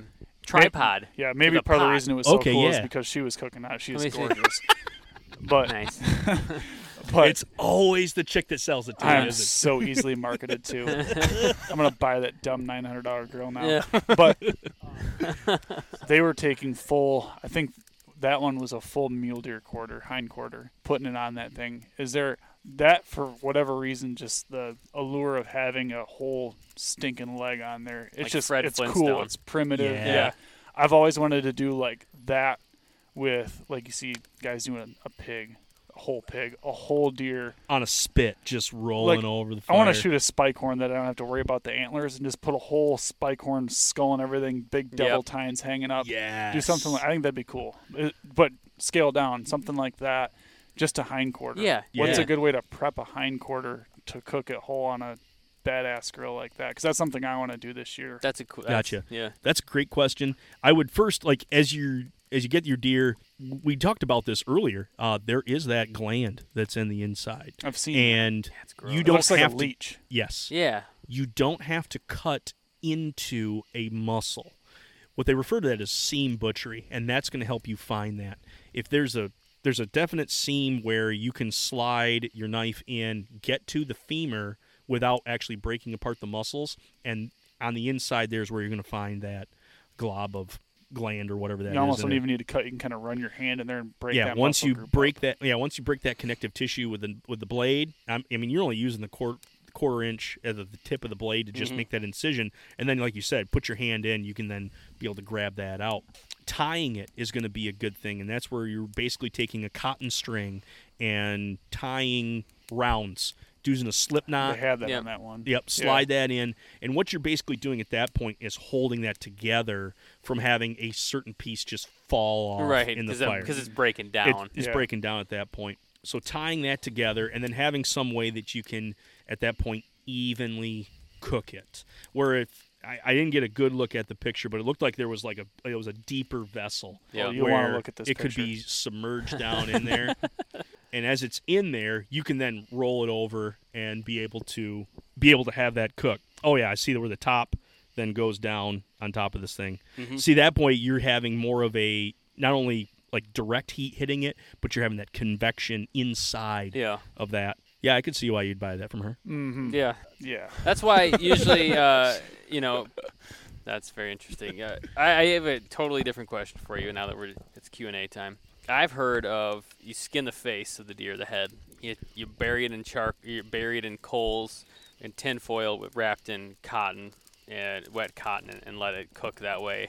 You ever tried anything like that? I have not. I have had beef cheek. and Yeah. I have pork cheek. Yeah. It is delicious. So good. It's so. it's so- amazing. I want to try it on a deer. It's very light. I'm- It's like pinkish, isn't it? Um, I'm just trying to very think gelatinous. There's a lot of connective tissue because it is. There's the small muscles that are up moving the jaw. There's a lot of connective in there, and that just. I mean, it's It's like it's pulled. so velvety. I would equate it to shank like after a slow cook. Oh Okay. yeah, yeah, yeah. The only hurdle that you have living here in Michigan is the whole CWD thing. Yeah, that's You are very close to the brain. You are very close to bone on this one. As much as I would say, dude, have at it, it would be one of those where the other part too is if you you have to submit the head in order to have it tested. right. It can't even be one of those like, well, can I have that head back if it's a Right. negative? It's too or excuse me, if it's not a positive. There is Right. no if it is Yeah. not a positive, can I have that head back? And the state of Michigan says no. Nah. After it's So- rolled around in a wooden box at a check Yeah, station. those weird boxes you drop them off. Have you ever dropped them off at one of those? Yeah, it's gross in there. Just heads. just deer heads. It's gross. yeah. I, I, it's kind of a. I mean, it's it's probably a new normal now. It's as far as yeah, Don't it say is. those things. I'm Sorry. so sick of hearing new normal. Sorry, it's not normal. I'll I would say it's probably part of the traditional way things are going to be happening. Yeah. As far as like, because that's a glorious thing. I'm I grew up in a non-hunting family, and it was all agriculture at that point. I'm the only hunter in my group in my family basically. My brother has a bow, he dabbles with it, but at the same time, he didn't even he hasn't gone out in several years. Right. being the one that doesn't have necessarily a hunt camp or something where people get together and just talk about hunting like there's these little tidbits that i have that really get me excited. And one of those things is like a check station. Yeah. and now that like on a day where i get it like i do. I have to, i get to go. I get to sack up the head put that down. There's just another like memento tag that i get to put Sure. on the Yeah, head there keep that tab so i can see how that in in my eye as much as it is a headache i think it just kind of fills into the same lore that we're creating with our michigan traditions Yeah. or even you could say pennsylvania wisconsin depending where you're at but it's just one more thing to add in there as far as you know oh now it's hey little jimmy got his first deer now he gets to go take the head to Like I'll how he said, that. little Jimmy. Yeah. I'll show that was you little unintentional but I like it. What? Well, you're welcome back anytime. What do you do with rib meat? Now rib meat's fun. That has been my that has been my Moby Dick. That is my white whale. Ooh. The Be- tomahawk? Uh, I've done the tomahawk. The and blanket? well, I'll go Is that with where you roll it up? Yeah. I've done that. Yeah. I call it a rib roll, Okay. where I'll actually take off the whole side and I'll bone out the rib cage, and I'm left with, like you said, a blanket. Yeah. Yeah. At that point, I roll it up and tie it, sear all sides of it, and That's then one, also, one big piece. but it's all rolled up like a roll or Right. a pinwheel. Like uh, what are those tacos that are rolled that you get to gas stations? Taquitos. There you go. Yes, sir. slow roast it that way and then i immediately pull it out of the slow roaster and with asbestos fingers and trying to just get through as much of that heat as possible i roll it in plastic wrap and then throw it in the freezer Okay. and that whole thing will then solidify and it takes 30 to well it takes a little longer than that because you are having it at temperature you can leave it overnight but then basically when i pull that out i basically have between the well the fat the bad fat the waxy fat that you get off venison has been rendered and it's not necessarily clumped all onto this piece of meat. Now you've you've basically ridded that meat of the waxy Yeah. fat. I'll then slice that into eh, quarter to a half inch slice, and then you again go back to your pan, sear on both sides, and I tell you that with eggs is the best meal, the best use that I've got for using ribs Yeah. at that point. it does take you to have a not complete pass through or using a back section Yeah, of that's what your I rib Yeah. Yep. because if you have a pass through, there's a there's the first part of your rib cage that you can't use. Yep. But I've also liked to make, and this I've done these for like special occasions because there is a lot of technicality to it. There's a lot of knife, like small knife work with it. But I'll then cut an individual rib, but I keep as much of the meat on the outside of it Mhm. as possible. Mhm. Run my blade along the bone to then basically peel that meat off. I roll it up, tie it up, and it's like a reminiscent of like a lollipop at that point. It's still with this like blanket idea where I've rolled it, Yeah. but now I have that all rolled up at the end of the rib. I've seen them do these with beef short ribs where they cut it and fold it over and then do it that way. But with a with venison, it's small, so you do that same roll, season it, do whatever you want to with that, put it on a slow roast, pull them out, and then I hit him hard on a sear right before I serve. Put on some barbecue sauce, and it's literally a venison lollipop that they Dude. just bite that circle off. That blew my mind Wow. just now. That is. I'll that's to- crazy. I'll have to forward some pictures Yes, to you. yes. It, it is one of those like it's got to be a forward thought that you thought about Yeah. this, and it's definitely one of those like not one of those like oh I kind of want to do a special meal. It's like no no I want to blow their mind. Yeah. You probably know this is going to happen before you even shoot this deer. Like next year I shoot, this is happening. There's a Yes. lot that uh, I normally don't shoot the head, but if I happen to shoot the Yeah, head, right, this right, is exactly what I would Right. do. No, I've tried that before where you take like a I took like a snips and I cut the ribs right by the the spine. I rolled it. I did the fridge thing too. Um I mean there's not a lot of meat on it, but it's you can you get that fat off. It's pretty freaking good. It is, and again, it's like sheet muscles at that point. So you know they're not they're not thick, they're not robust. That I mean they're literally a cover, and they allows the rib cage to expand and contract. Mm-hmm.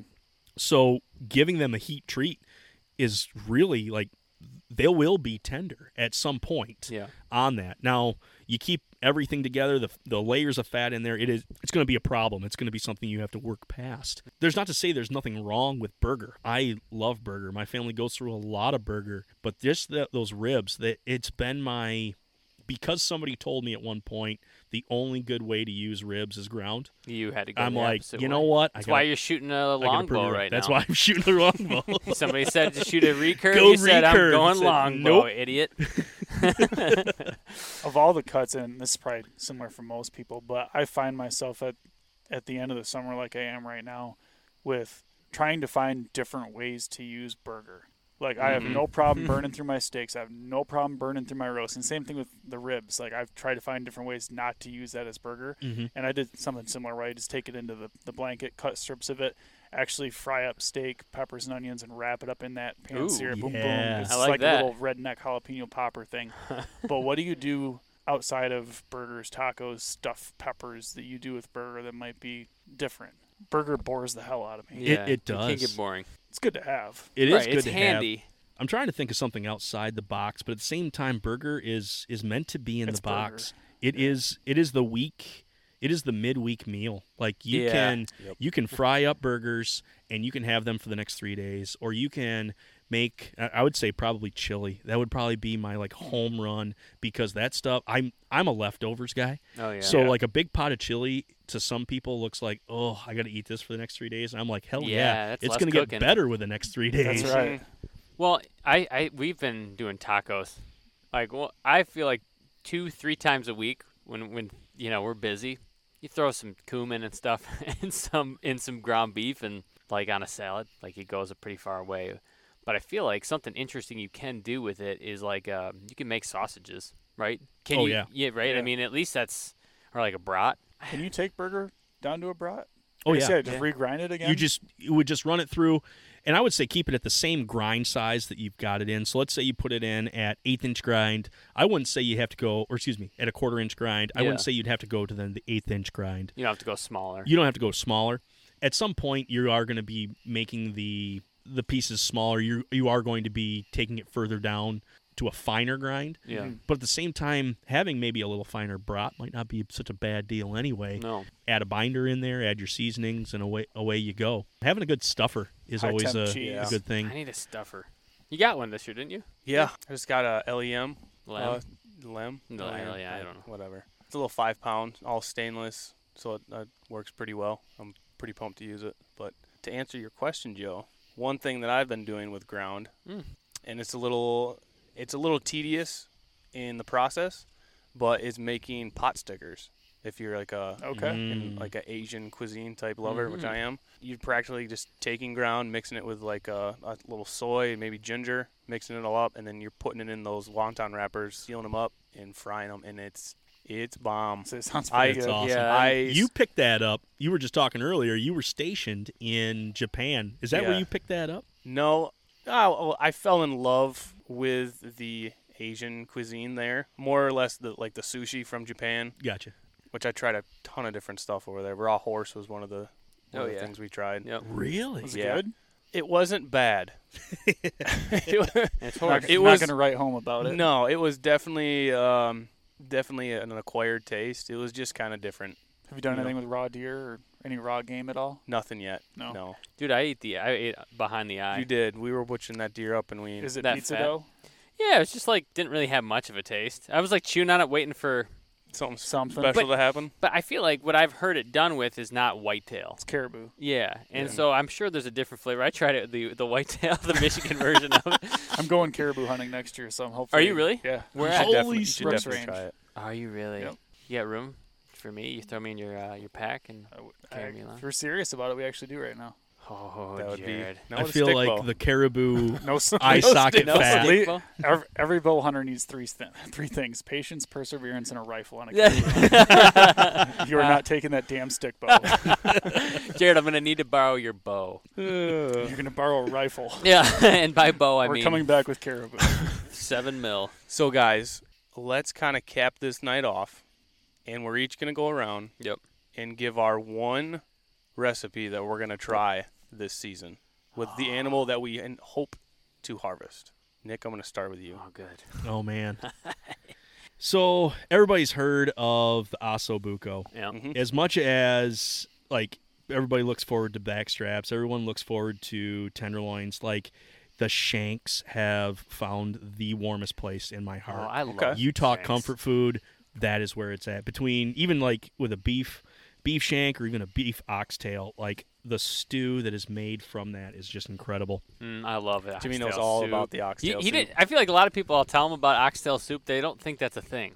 Oh, like- it's definitely it's- a thing. It's definitely. I a feel like thing. it's a Dutch. Maybe it's a Dutch thing. I don't I've never heard of that before in my life. Oh, it's You've the, never tell, heard of explain I've an never oxtail. heard of it. Yeah. It's freaking amazing. Well, First then. off, oxes or steers have tails, Yeah. and this is basically the continuation of that all the way down. So when you get it, there's there's basically meat, small pieces of meat surrounded by a large amount of fat and connective tissue, and the marrow and the inside. And so these little discs, they look very similar to the shanks that you sear both sides, throw them in a crock pot, and just let them stew down. Whatever whatever liquid you have in there, basically they just start to fall off that vertebrae Yeah. and it just turns into the most velvety. The fat and everything stays on. The Well, the fat vertebrae. renders out. It Fat becomes comes in. these this. Uh, Oh. it's just so it's gelatinous. Nectar. It's thick. So it's not a, a tart, chalky fat like you'd see. No, no. Okay. This is like where Oh, you just man. want to keep slurping. It's like you get the, uh, marrow in there too Yeah. and stuff. Okay. It's Mm. freaking good. Yeah, it's definitely like a, a liquid at that point. Oh, it's just it's unforgettable. So yeah, listeners, if you've not tried oxtail, Is it Dutch? Is that why I, my grandma always made it? That's how I knew about it's it. old world. I wouldn't say it's just Dutch, but Okay. it's it's just old world Nope, because it's all it. over. We're, cla- We're we're- claiming the it. Dutch will claim it. Yeah. You're welcome. They put a flag and everything, don't they? Yeah. They even take land that's not theirs. They're building walls out in the ocean and Yeah, then it's draining it out. See, it's no, yeah, that's exactly right. All so, right. So you're going. Uh, so I'm going the Ossobuco, but I'm not going with necessarily the like Italian mainland. I'm to go with the Sicilian Tuscan oh. side of it. Oh. And spin. it's a it's a red wine black pepper like it's really like a peppered beef at that point or a peppered venison at that point. So you not only are you in your liquid, mostly red wine, you've already treated your shanks. You've cut them down into the rounds. Mm-hmm. You could throw a whole shank in there if you wanted to, I guess. But anyway, you've hit that with salt and you've hit that with coarse pepper. Mm. Into the liquid goes whole cloves or whole kernels of black pepper Yep. that are in there, bay leaf, and it's pretty much simply just that salt, pepper, bay leaf. Nest those all inside that, let that thing go down, and that black pepper, it just, it's not necessarily like a capsaicin hot, Yeah. but it's definitely like a A warm heat. it's a warm heat that A hits warm you. There's a great way to do that. Mhm. But at the same time, just like with those oxtail oxtails, that wine gets all the alcohol out of it and it thickens up. Mm-hmm. And then the addition of all that connective tissue just creates I mean, it's a real thick it's almost a sauce at that point. Yeah. To have something that's not so much acidically tomato or just with the mirepoix of the onion and the pepper, which is also which is great, but at the same time switching that up and going with something that's spicy, warm. You throw that on a bed of mashed potatoes, and man, that Forget about is- it. You don't have to worry about the dog days of January being in wintertime. That warms you up right there. Yeah, That's I some like comfort food. I feel like I need It's a nap bad. after just hearing And about sweating, it. yeah. The way he's just I'm like getting the sleepies, you on a know. bed of warm mashed potatoes. Yeah. I could go lay in one of those. I haven't smoked in years, but give me a cigarette. Yeah. Some dri- drippy butter. All right, Joe. So mine's far less exotic and romantic as that, but I was lucky enough to draw a tag in Montana, the same area that I hunted last year. Yep. And there is a glassing point and a lookout rock. We call it Pride Rock because it looks like Pride Rock Nice. from freaking Lion King. Do you hold your binos out every once in a while? We've taken all kinds of weird pictures of this thing. no, Joe holds the other person out. Yeah, that's right. Yeah. Yeah, Matt was hanging over the edge. but something that's super important to me when I shoot an elk is to have that first meal be right there. And Mm, I've cool. actually found something that I really enjoy doing is cooking on a piece of shale rock. So Cool. building a fire, putting a shale rock on there, getting that thing piping hot, just hit it both sides and eat it. I did that with my first elk, and unfortunately, my elk last year was such terrible Conditions. Mhm. that was scary in a nutshell. But wasn't able to do that last year, so that's like something that's super important to me. Is especially with that specific area. Like I, when we were scouting there the other day, I saw a rock, and I'm like, "That's the rock." right yeah, it's uh, super important to me, and it's, there's no seasoning, no nothing. It's just meat, flash, flash. I love pipe. that. The Yeah. first meal. Yeah, some of the Oh. best meals we've had were stuff we like. Uh, tur- I think of like a, tur- a meal we had a turkey. Yeah. Just grab some uh, ramps, you know, Wild leeks. wild Yep. leeks, you know, and, and some turkey that we just shot and just eat it together. And it's like, There's something spiritual about that. oh, Yeah. yeah, it's like, you can't describe that to somebody unless they've been a part of it. Even if it's not your animal, just to see the fruits of your labor right there. instantly next to a carcass. It's It's uh, to describe it in I one get all word, chills. right? Yeah, exactly. It's like holy crap. Yeah, I like that. That's a good one. that's a good one. All right, I have one. It's not new. Well, it's I'm gonna do it again and do it right. I'm going to be Swampy Michigan oysters 2.0. oh, okay. If you guys are catching what I- I'm putting I'm down, assuming those are testicles. balls. Okay. Yeah. yeah, I made them once two years ago, and I I cooked them too hot or too fast. I think They blew they- up like popcorn, they didn't they? pop. yeah, all of a sudden they get real firm. They kind of like like it's real cold out, and then they It's like And the they- opposite of blue balls. yeah, it's the Mhm. weirdest thing, and they're really good. But I I- like I think the first time I didn't I feel like I didn't appreciate them very much because they tasted good. It was just like the shock of having testicles, Yeah. Busted balls. All up busted in- balls. All up in your mouth. all up in your mouth. I knew. You could. I want to try it again and do it better.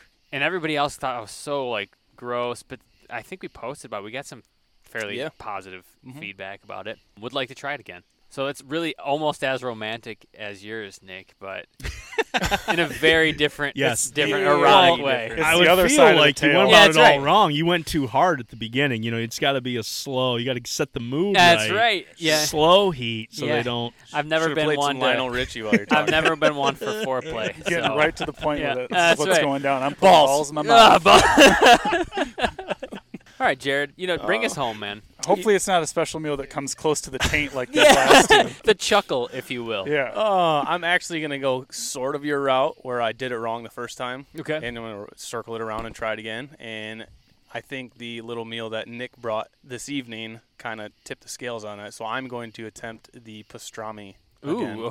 Mm-hmm. Uh, my, my first go around, I had it brining outside because it was still winter, and it was at actually at a, a nice temperature, but it actually warmed up too warm while I was away from work, and I Global think it, warming. I think it went a little rancid. yeah. Ugh. Yeah, I hate to see it. um, so it didn't turn out that well. So I would like to either get a good recipe, maybe I'll get with you on Yeah. your, your method and Now your, I know your who to crust bug. recipe. Yeah, So that one was pretty perfect. yeah. Yeah. So Awesome, I'll, yeah. that's what I kind of want to do. I, I found well I was inside doing mine, but I do I find with if you know seeing exactly what happened to you, Mhm. I could see how that definitely did not turn out the way you wanted to. But I did find like using that cut and using this recipe, it really is a very user friendly thing. As long as you're staying on top of it, there's nothing that's out of the world complicated about it. And if you're willing to, you know, just kind of do a little research, and this is for listeners too, if you just do a little research on how much salt you want to put in, if you want to use Cure to really get the redness and to Right. help with your bacterial growth, just really research on on your your Cure use. You do not need a whole lot of that. It's, I mean, a minuscule amount to get what you're looking for. Hmm. But yeah, it's a very user friendly recipe given controlled, you know, conditions.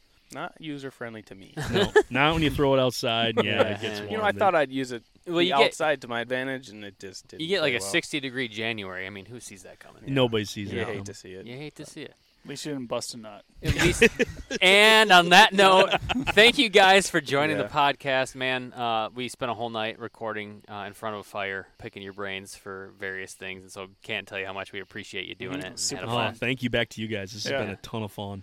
All right, guys. Well, join us next week. We'll have some more meat talk for you, led by Jared and all his uh, meat ideas. So come back again soon.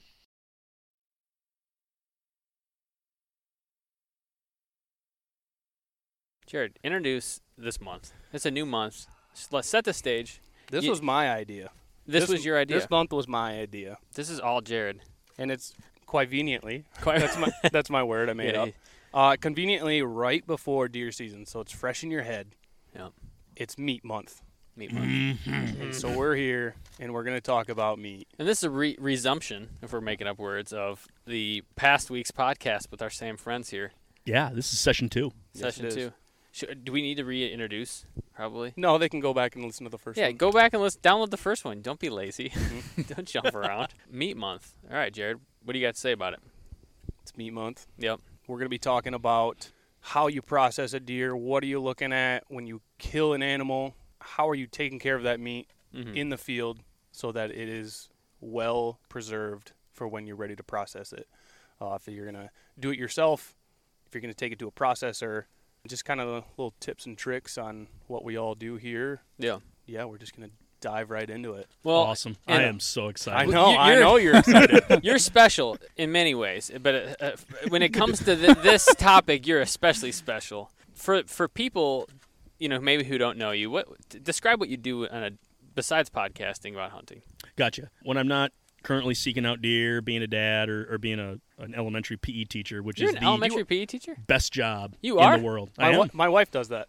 She a- does? Yeah, she's a PE teacher at uh, Byron Christian. Where are oh, you? Oh, nice. Right around the corner then. Where are you? I am at Dutton Elementary. I know it. It's right down the road. Yep, the public school, not Yep. the not the Christian That's school. fine.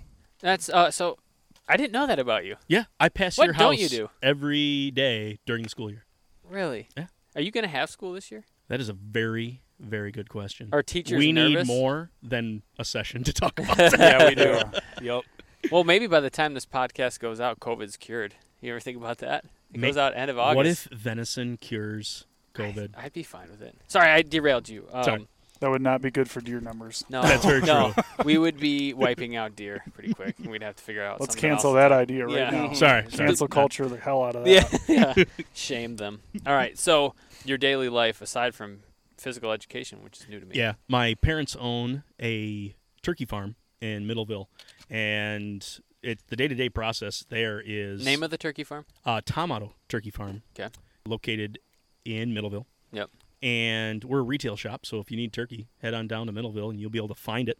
We're open most of the week, uh, except for Monday when we process, Ah. and that's where at least I've gotten my start with the meat industry is being is growing up Yeah. basically at the farm. There we've we've raised the birds from infancy, basically from a poult or a, a chick, Mm-hmm. and raise that all the way through. Is a poult unique to a turkey? Yes, the term because like a chicken is a chick. No, I've always called them chick like an idiot. Sorry, all right. It happens. Everybody idiot. answers, Idiot. "Oh, look at the chicks." It's like, well, they're No. poults. Wrong. So we we do basically everything on site from raise them all the way through. We do our we have a inspected facility that uh, we're able to process out of, Yeah. and at the same time we also do retail right out of our our store. There's some specialty butcher shops that carry our stuff, and there's some restaurants, and I, I don't have the list in front of me to even to list those out, but at the same time we're able to provide a really natural, well, good quality piece of meat to the public Yeah. and you know you can chase a wild turkey and have a great time out there hunting it and get yourself a good bird not everybody's going to go ahead and do that and so for us to make not only a fresh product that people can take home throw it in the oven traditionally or smoke it or do whatever they want to do but we've also gotten into the cooking side ourselves Yeah. and so we make a lunch meat and sausages and whole sort of products Which I can probably do- good, by the way. They are I'm a huge awesome. fan of that. I could be like bubba gump when it comes to turkey you know we just list off things Turkey gumbo. turkey gumbo turkey chili How many head of turkeys do you guys have? We through our that's how facility, through our facility, we can process up to twenty thousand birds. I'm sure some of these numbers are going to be maybe a little off, so don't quote me exactly on these. But anyway, we can do roughly around that twenty thousand mark through our facility because we are Michigan inspected, not USDA inspected. Mm, ooh. There's another step that you can go with that requires a lot more, and that's that's a lot of meat industry talk there at that point where you have to have an inspector on basically on at your facility at all times when you're processing and then at the same time you have different parameters that are basically more testing more inspections throughout each product and with that you can then be able to ship stuff throughout the us Right. with a michigan license we've been grandfathered in where we can sell out of the state of michigan so someone from illinois someone from someplace can come to michigan and buy it but we can't go there and sell It's like half interstate commerce at that point. Hmm. Gotcha. Lately, the meat industry has been in the news quite a bit. it has COVID cases are pretty high. Why is that? Why is it so high in these meat packing plants? Because at the same time it's one of those con- when you have a case of contamination Yeah. it's not a well let's let's pull this person out and now you've got the rest of the work still working on it's a complete shutdown and it's a complete sanitization of the facility. A lot of people are being either you know i don't want to say laid off but they're putting on furlough Right. at the same time like you have to halt work for this to happen. And so facilities are shut down to be cleaned because of some of these parameters that the USDA or even a, a state DA will put in on on a facility. And then at that point there's been this halt in the chain.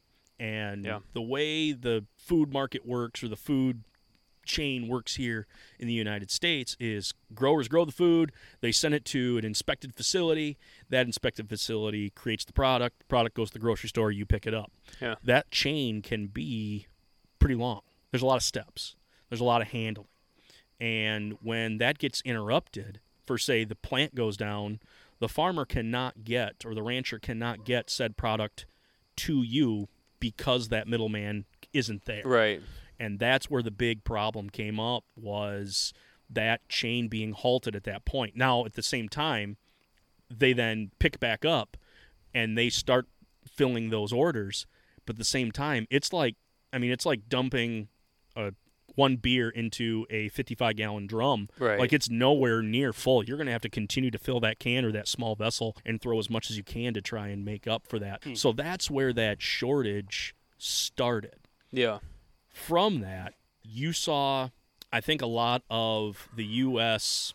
society, U.S. way of life at that moment on how our relationship with food really become apparent because the food shortage was declared at the ready made foods being gone. Yeah. That's the rows in the center were empty. The frozen section was empty, but produce was there Right. veggies were still there, meat was still there, and it wasn't until all the ready-made stuff was gone that people started shifting over to the other. The other thing too is restaurants took a huge hit at that point. They can't get what they need to. Right. They can't supply the people that normally come in there, and so there was just this backlash of people not taking things into their own hands and being left now without. And I don't want to say that they were without that they were starving, but it was a zone of comfort that they have not been in Yeah. or a mm-hmm. thing that they had to think about in a long time. They didn't have to have a freezer. They didn't have to have a, a pantry stocked with certain things. They would get what they needed on a daily basis. Right. That was taken away, and then you saw folks in an urban setting or even a suburban setting panic. They, Right. s- they started to get the freezers. They started loading up on on meat. Where folks in an urban, or excuse me, folks in a, in a rural setting that are used to having a half a cow in a freezer, Yeah. Or in the case of all of us sitting around here, hunters that have got our stock of meat from the previous fall, we're just now looking at that more like, oh, well, I'm going to go through this deer quicker, Yeah. or I'm going to be able to su- sustain what I'm my my grocery visits now with a little more venison, with a little more fish, with a little more bird or whatever mm-hmm. that you got in there. It was really a reaction to I'm uncomfortable. I can't do things the way that I want to do them. So now freezers were gone. Yeah. You were having people buy whole cows. I mean, even right now, slaughter facilities are Oh, filled up. so backed up. they're backed up forever. Yep. And it's like the you know, that animal. they're putting this probably 16 month steer. He's ready to go. He's finished. Yep. But he's not getting in until October. So now you have to feed that critter until then. But at the same time, you, You, don't got a want to let him get backlog building up. yeah, you don't want to cut back on the feed because then he's going to lean out, and you don't want to then keep feeding him as much because then he's going to get fat.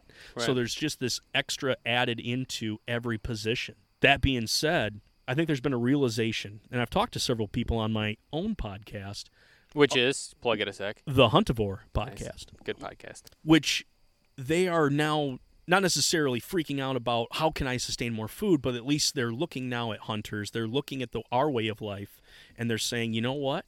They may be onto something. Right. Where you know my food chain right now is super long. What are some steps that I can take out of that? Yeah. How can I shorten that chain to make it more accessible? In the case of our family at the farm, the food chain came through all the way through us because we've been licensed and certified to be able to grow, process, and create the product. We didn't have that backlog, Right. unlike gr- grocery chains that did. Yeah, it's. I feel like it's exposing a thing about Americans in particular and their, the way that they consume food, which is just very different than it was not that long ago. Ready to ma- ready to eat meals, things that you know. In a tw- like I said, not that long ago, people had freezers full of a cow or were hunting and had their own meat and stuff like that. So it's where, where do you where, do you see it headed back, to, like turning around, or do you see Americans just not really learning from this? It's I'm, si say Americans because that's what I know. I, I Right. assume this is happening elsewhere too, but for the grand scheme of things, let's keep things within the continental United States because Yep. that's what I understand as well, and I'm sure uh, as us here. You know, for a while, like bread making was trending on all the social medias. People throwing out bread recipes or Yep. like baking bread for the first time and being excited about it, being like, I just made my first sourdough loaf. sourdough, like, Jared. woo! It's not just make. You know, I had to let that sit and ferment. Like that Yeah. was so cool. Mm-hmm. Yep. So I, from what I can grab from this, I mean, even myself, I have a short-term memory, Yep. and after I get back to feeling comfortable, I don't remember the pains of Sure. Until I have that pain come back again. Yeah, oh yeah. yeah, that's right. but at the same time, I think there's going to be kind of a there's going to be a little bit of an awakening. People are going to find hobbies within their food system that they're going to be able to do, whether it's backyard chickens or Yeah. raising rabbits or becoming involved in a, in a co-op or even throwing in a garden. I know there's a lot of people that are throwing gardens in now Yeah. that normally didn't do one. Right. I mean, even ourselves, uh, we moved into our house a couple years ago. Uh, we're at eh, year three now in our house, and we're in the woods like you. Mm-hmm. Sun space is, you know, really as far as our landscaping goes, it really comes at a commodity. Yeah. And there was a lot of perennials. I said, hostas, you gone. All Yeah. right, tomatoes are going in, peppers are going in. Yeah. And, you know, I usually put the garden someplace else, and we haven't done a garden this past couple of years just because there hasn't been the need. But Right.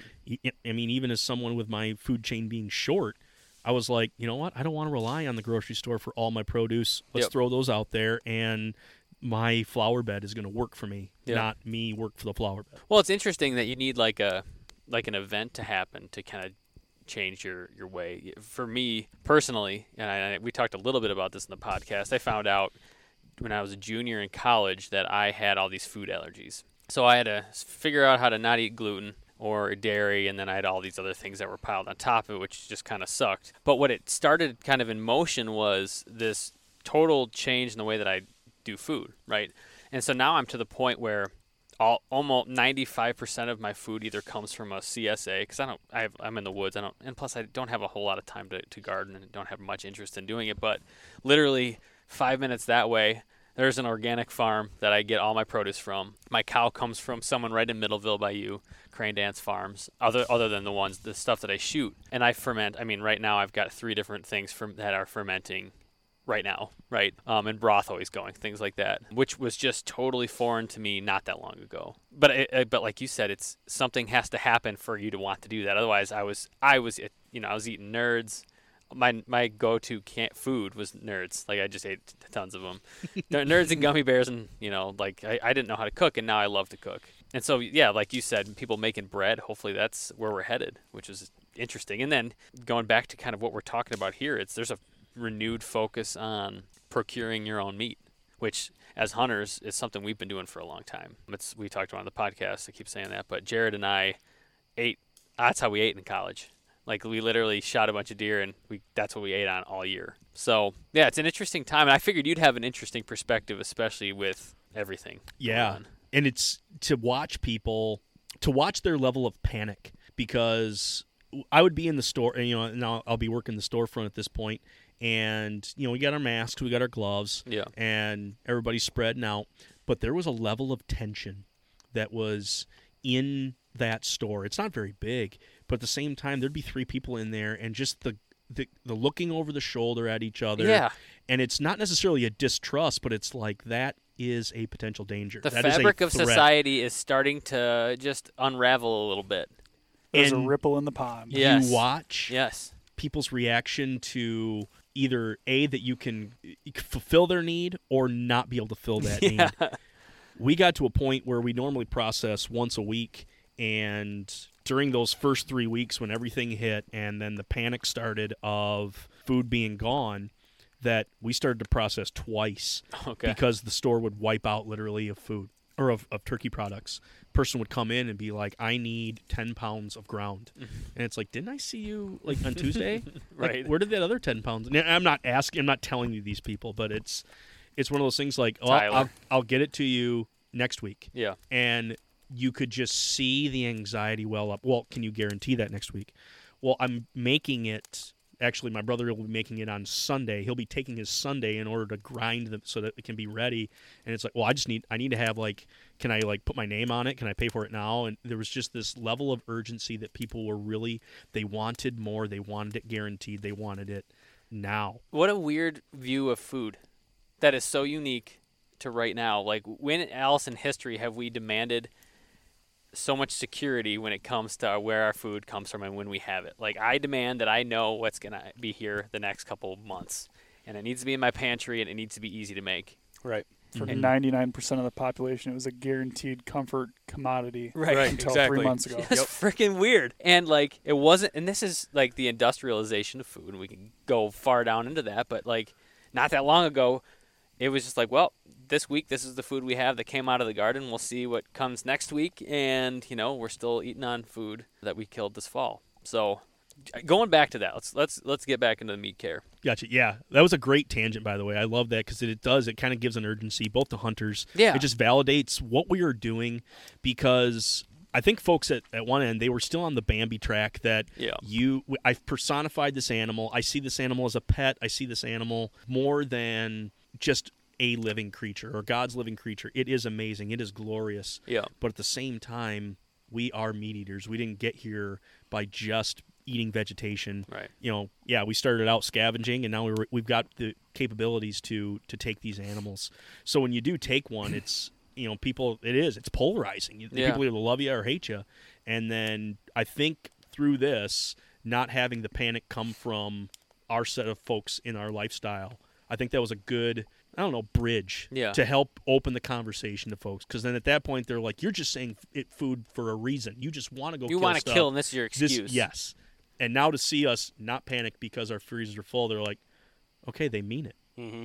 Well, and it's it's opened up conversations about many different types of types of things that you're eating. Like there's the deer, which seems like people are more and more okay with, and then there's like, oh, you know, I was telling somebody I I, I shoot back in here a bunch of squirrels and I'll eat them all the time, or rabbits, or we're talking about going bear hunting, right? And it's just people suddenly there's a new line and there's like, well, that's that's out of the question, and you can't you can't eat a bear. Well, why not? And then there's not really a good reason. It's just like I've got a more of a connection to that weird, a weird connection to that that I don't have with the deer because it has hooves. I Yeah. don't know, you know. So yeah, it, it's just a re- it's an interesting time to have meat month. So Jared, you know, you did a good job picking. You know what? Everything happens for a reason. I'm usually right. Yeah, it's true. it is really usually right. so I'm just saying you say it. so we obviously we're we're talking down the line in terms of food, right? We're talking finished meat cut up Yeah. in the freezer. Uh, we all know the most important step is like right after the kill. What do you do with that that animal? Joe, you put a you get- you're out. You're going to what, Montana. You got some tags in your pocket. You put down a I'm thinking a 340 class bull. Mm-hmm. Take a hundred off of that. Yeah, yeah. it's got 40 in it somewhere. Yeah, Yeah. at least 40. Maybe a Um, total of forty. we'll see. Slobber See- coming out of its mouth, Yeah. screaming. Uh, it's- yeah, it's just like a dinosaur Hey, out there. maybe they're out there, man. They're out We'll there. see. So you put one down. What do you do? What's your first? What do you do? What's your first move? Got to get the gram taken care of first. Yeah. Take some pictures. Well, are you, do you lay essentials. next to it on the ground? Are you one of those guys? no, that, I'm not. I'm a I'm a grip and grin. I'll Yeah. be a grip and grin to my bitter end. do you have no Mhm. problem with the grip and grin? I applaud the grip and grin. I grin. do too. Yeah. I've- I love it. I, I see no reason not to be happy with I- it. if you shoot it with your gun, do you lay your gun on the, the thing, or do you just do it with a bow? I have. I've done both with and both without. When So I shoot the, with a the bow- weapon's not a big thing for me unless it's a stick bow. You know that. Oh, The it's going right dude, there. So m- the first year I shot with a stick bow, I was not only holding it, I was pumping that thing Yeah. above my head like it was a trident. Yeah. Yeah. Yeah. No. Stick and string, baby. Yep, I, I feel you there. So so you, you you you take care of the gram. You know your followers are happy. What next? I'm just kidding by that, by the way. But But not um, really. Yeah, but not really. so, assuming I shoot an elk again this year, there's a lot of different factors to it. Temperature being the biggest one. How far in is a big one. Mhm. The very almost without exception, the first thing I do with an elk is get the frickin' hide off of it. They have a very thick hide that is a meat trap, or excuse me, it's a meat trap too. It is a heat trap, Yeah. and I always get the hide off first. Get the animal quartered out. If it's hot out, Do you I- take off the hide before you quarter? absolutely. Okay. Yep. So I do a gutless method with an elk, and with with elk it's a little bit different because if you shoot him on a steep hillside and he rolls into a deadfall, it's not like a whitetail you can just drag it up out of there. Right. You have to kind of start skinning it from where you can get to. Play it as it lies. Play, you, you can, you can move them around a little bit sometimes, but a lot of times you're by yourself and you kind of just have to deal with the the cards you're dealt.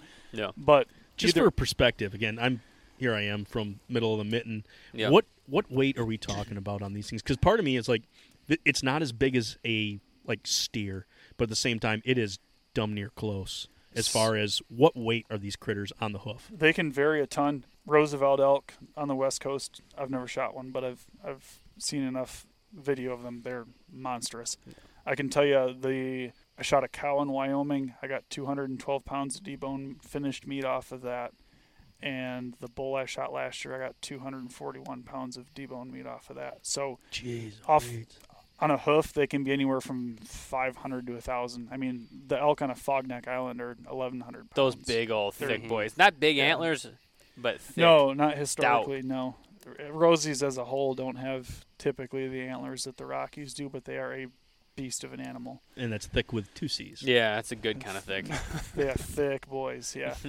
Um, but yeah, get the hide off of it. Nine times out of ten, what I'll try to do is get the get the hind quarter off first if I can. Okay. That femoral bone, the femur, I guess you'd call it. Yeah. that stores a ton of meat or a ton of heat. When you start taking the meat off of that bone, like it's it's hot to the touch. I don't So you're know. deboning the femur, or are you just cutting it off at the I'm, I'm hip? take I'm taking it completely quartered out first, so I get all the quarters separated. following and if, if so the possible- ball is still that you've basically cut the H bone, the socket out, and so the ball is exposed now at this point. Yep, I'm basically just taking the entire legs off, hacking it off at the the knees essentially, Yeah. and then getting it hung if if possible, if there's trees around, or getting it into a, just a place where I can get air moving through it or around it as much as I can. Yeah. Elks.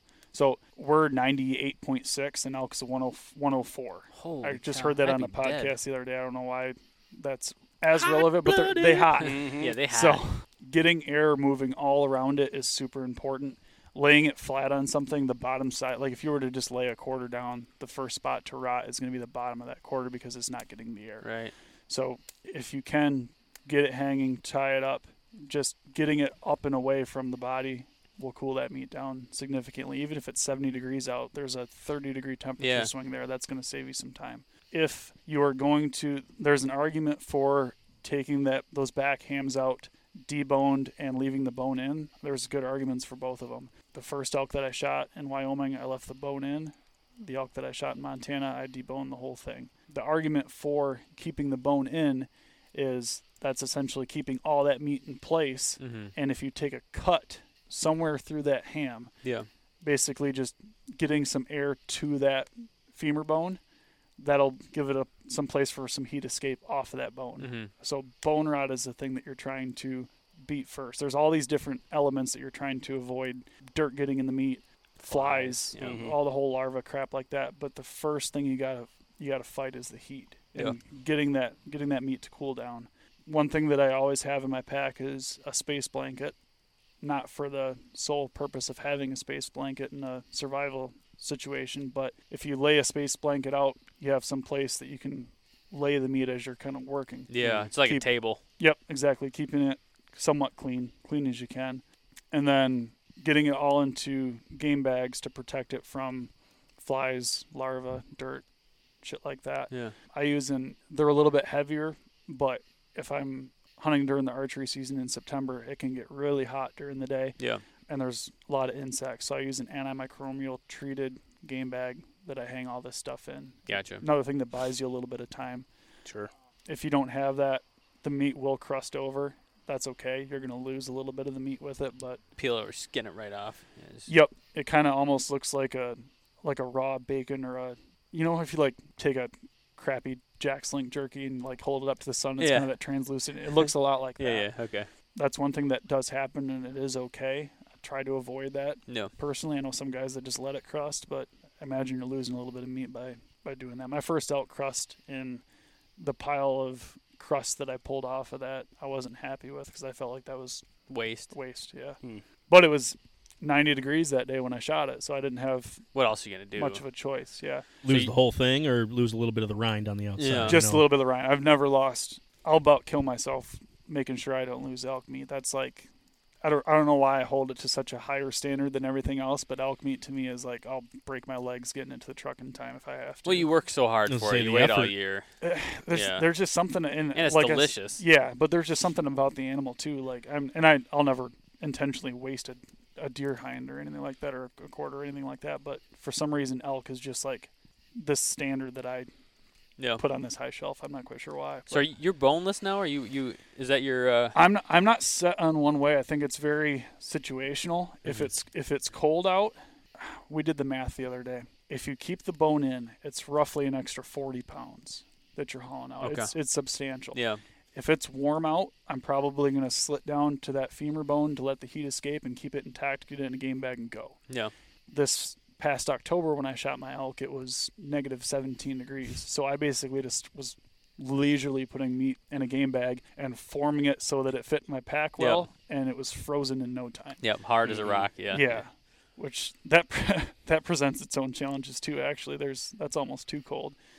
Because you're trying you have to thaw it, take it apart, and Yeah, just getting it ready to go home after that, or try to separate it after the fact to get onto a plane or get into a cooler or whatever. But get getting it cooled down is the most important thing. How how you take the animal apart after that back quarter. I think I think the back quarters are probably the most important thing to get off and cool down the quickest. yeah There's a ton of meat there that's dense, and that bone. Like it's it's ridiculous how hot that bone is when you take that crazy. thing out. It's it's 104 wild. man. 104. Yeah, I didn't know that until I, I forget the podcast I was listening to, but Are you a heart guy? yeah, absolutely. Tongue? I haven't done the tongue yet. I'll, I'll, the whole caul fat tongue, the tendon behind the eyeball that tastes like pizza I pizza tried dough. that. I, I oh, tried yeah. that. I'm gonna. I, I kind of made fun of those guys for that stuff in the past, but I'm gonna try that stuff this year. Might as well. I mean, I've always been a heart guy. yeah, heart is Heart just is bomb. freaking good. hmm I will have an argument for the tongue. There's a I don't know how to say it in Spanish, but there's a specific taco that's made Del with lengua. yes. Yeah. I had that. There's a little joint out of Holland, It was a little red brick building. Yep. Buddy of mine took me to it, and that's what I ordered. Was that I just No picked something, went to it. I tell you what, I I mean I ate those three tacos, and I wanted more. And I was like, what is like what's the meat? And the lady was just kind of like, was it good? Did you like it? Do you care what it what it's in it? And I'm like, I just want to know. And she's like, tongue. Yeah. It was beef tongue at that point, Yeah. but I was like, Hmm. hot damn, I am keeping It's just every muscle. tongue I, after I, that. I just had tongue last week, t- cow tongue. Every time I go get my cow, like you'd be surprised, a lot of people don't take the tongue you know, when they get a cow. But the first time I did I did a couple of deer tongue because they're so small. Yeah. I had like three deer tongue and a cow tongue. Yeah, they're super tender, and I smoke them. You smoke it, uh, you smoke it, and then you reverse sear it. Man, The it's good shape's a little weird. It- Yeah. yeah. Well, Yeah, it's I, a little I- off-putting. what I do is, especially for serving to people, I just I I uh, before I reverse, I really kind of flash fry it in a pan Mhm. with some oil, and I just so I can crisp it up a little bit, and I just do little little cuts of it, so you can't. Re- it's not in the.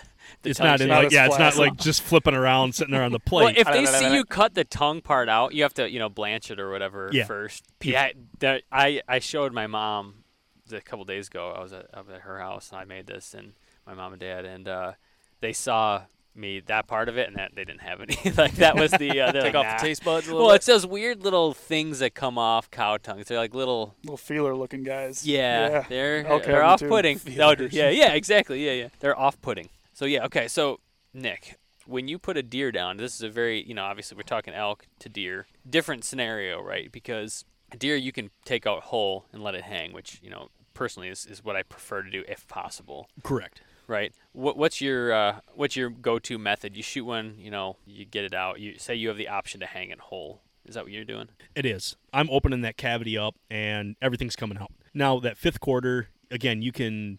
There's a lot of things to pick out of there, and I know we were talking. What's talking the fifth quarter? The neck. or- that the fifth quarter is referring to the gut. Oh, So okay. that's your. I mean, there's the quarters, and then there's the quote unquote fifth quarter Yeah. because you are taking things from that heart. I'm feeling you. Traditionally, I mean, Yeah, you me get either. the. You know, you've never heard of that? the fifth quarter? No. Yeah. Because there is so much you can take. There's so much that you can do. Now, Mhm. you are getting into old world cooking. You're getting Yeah. over into Europe where the Scottish haggis is a great point where Haggis. you're throwing heart, lungs, and you're throwing that into the stomach of itself. Have you made that? Not yet. Oh, dude, that's our. There's that's gonna do- be we're the doing that this year. But see, but then you also have tripe, which is basically the intestine, or no, it's the stomach wall. But then at the same time, sausages, where those come Right, from, yep. intestines. So, given the amount of time and care and what you want to keep, you've put that animal down. The golden like scenario, Mm-hmm. and luckily, knock on, knock on this brick here. Mm-hmm. I've been able to do that three three years in a row where I watch the animal fall, Yeah. and it's like hallelujah, thank Yeah. you, thank you Lord. So I get the animal, pull it out, and everything there is still viable. Liver, pull that out. Now you, that's a, you a liver guy? I do love liver. I shouldn't Oh. say I. It's not something I want to have every day, Yeah. but as far as like. I mean, when people talk about a celebratory meal, they're going to jump to, they're going to say, "Oh, I'm going to have the Back the straps. tenderloins. The I'm going to have the back tendies, straps." But at the same time, like there is so much flavor going on with that liver, and it is so intense. It's like a lot of. It's a s- intense. That's a good way to. Mm-hmm. It is a celebration in itself. And the thing is, is it's hard. Like unless you're on top of it, unless you are right there when that animal falls, that like you find it that night. That's the time to take it. Okay. And it's not something you can freeze it, and you- of course you can keep it Yeah. for a long period of time. And I've been able to do that.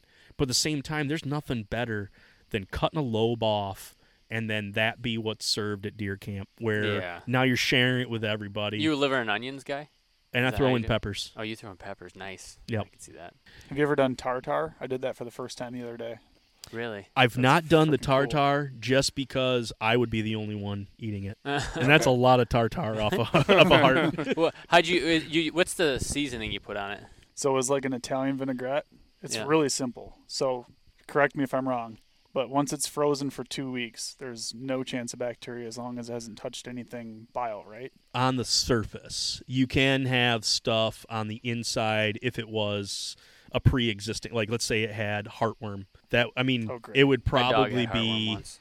it would probably be dead at that point, but it wouldn't be like gone. Okay. So I'm fine with that. Yeah. Basically, Close you're, enough. you're I've had yes. Giardia before. I'll be all right. Have you? for, for the basic stuff, bad you'd be good. poops, Or yep. like the what's the one that uh, has Uh, cysts in your muscles, Tri- tri- trichinosis. Trichinosis. That's that that's that one is? that's got to go for two weeks. So you'd be basically That's you're good. bear, right? Bear is yeah, trichinosis. I would never. You can't do that with bear. It's got to be cooked to 165. It's like 97% of trichinosis or something comes from people that are eating bear. You gotta cut that. Or you gotta cook that good. or some sort of predator. Yeah, yeah. Yeah. I otherwise say I heard the mountain lions have quite a bit of that Yep. too. hmm So anyway, so you're you're putting a, a Italian. Italian vinaigrette, red wine was a like a liquid smoke kind of thing, but it Oh, wasn't liquid smoke. It's really simple. That's pretty much it. And you're Some cutting it real thin, or not too thin. You're skip, Um, you're skipping the yolk. You're not putting the yolk on there. We didn't Egg do yolk? yolk. No. No, Is you're gone? missing out. Really? Yeah. There's your fat element right there. Okay. Mm. I've you've done the acid, you've done the oil, but now you need to drop that yolk on the top of Look at it. you. That's That's why we. impressive. That's why That's we have you here.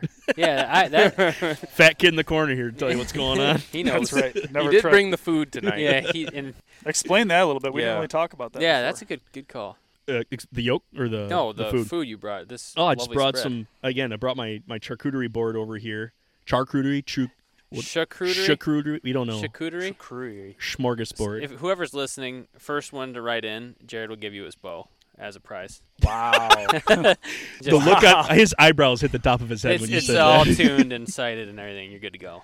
But anyway, I basically brought venison in three forms here, two of which got on the on the board, and and uh, the third is over here wrapped in foil. I've got a smoked pastrami that I've made off of a bottom round of venison. What's the bottom round? Which part of the deer? That's in the hind quarter. So as we were talking about, he was talking the the the femur. That would be actually attached to that femur. That's one of those muscles Yep. that, are, there. I wish I could show a picture. That's the tough part about podcasts. Is mm-hmm. I Paint- you're you're painting a verbal picture. I'm, that's what I'm trying to do. So anyway, of those muscle groups, one of them is the bottom round, and it does a damn good job at making a smoked product and like a pastrami like this, where you can then add the crust on the outside and then slice that thin. Yep. That is something that you could find in a Jewish deli right there. Yeah. That's just awesome to have. So I, I really like that recipe, and that's a I think that I got that one off the Hunter Angler Gardener Cook. That's our man Hank Shaw. Oh, I, I have his books. Yeah. Oh yeah. Yeah, yeah. the man is a legend. Yep. So I got that recipe off off of him on that, and I just smoked it over charcoal and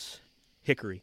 Dang, that was a great product. That was delicious. The jerky is my own kind of concoction. I'm sure somebody else already has it made up, but anyway, I went with the smoked maple on that one, and it. I think the venison really pops out in that. Like you definitely take a bite of it, and you're like, this is not beef jerky, but in a good way. Yep. Are you smoke? You're smoking your jerky. You're not. You're not like. Um. I liquid smoked the jerky just because, as of right now, I don't have a great dehydrator. No.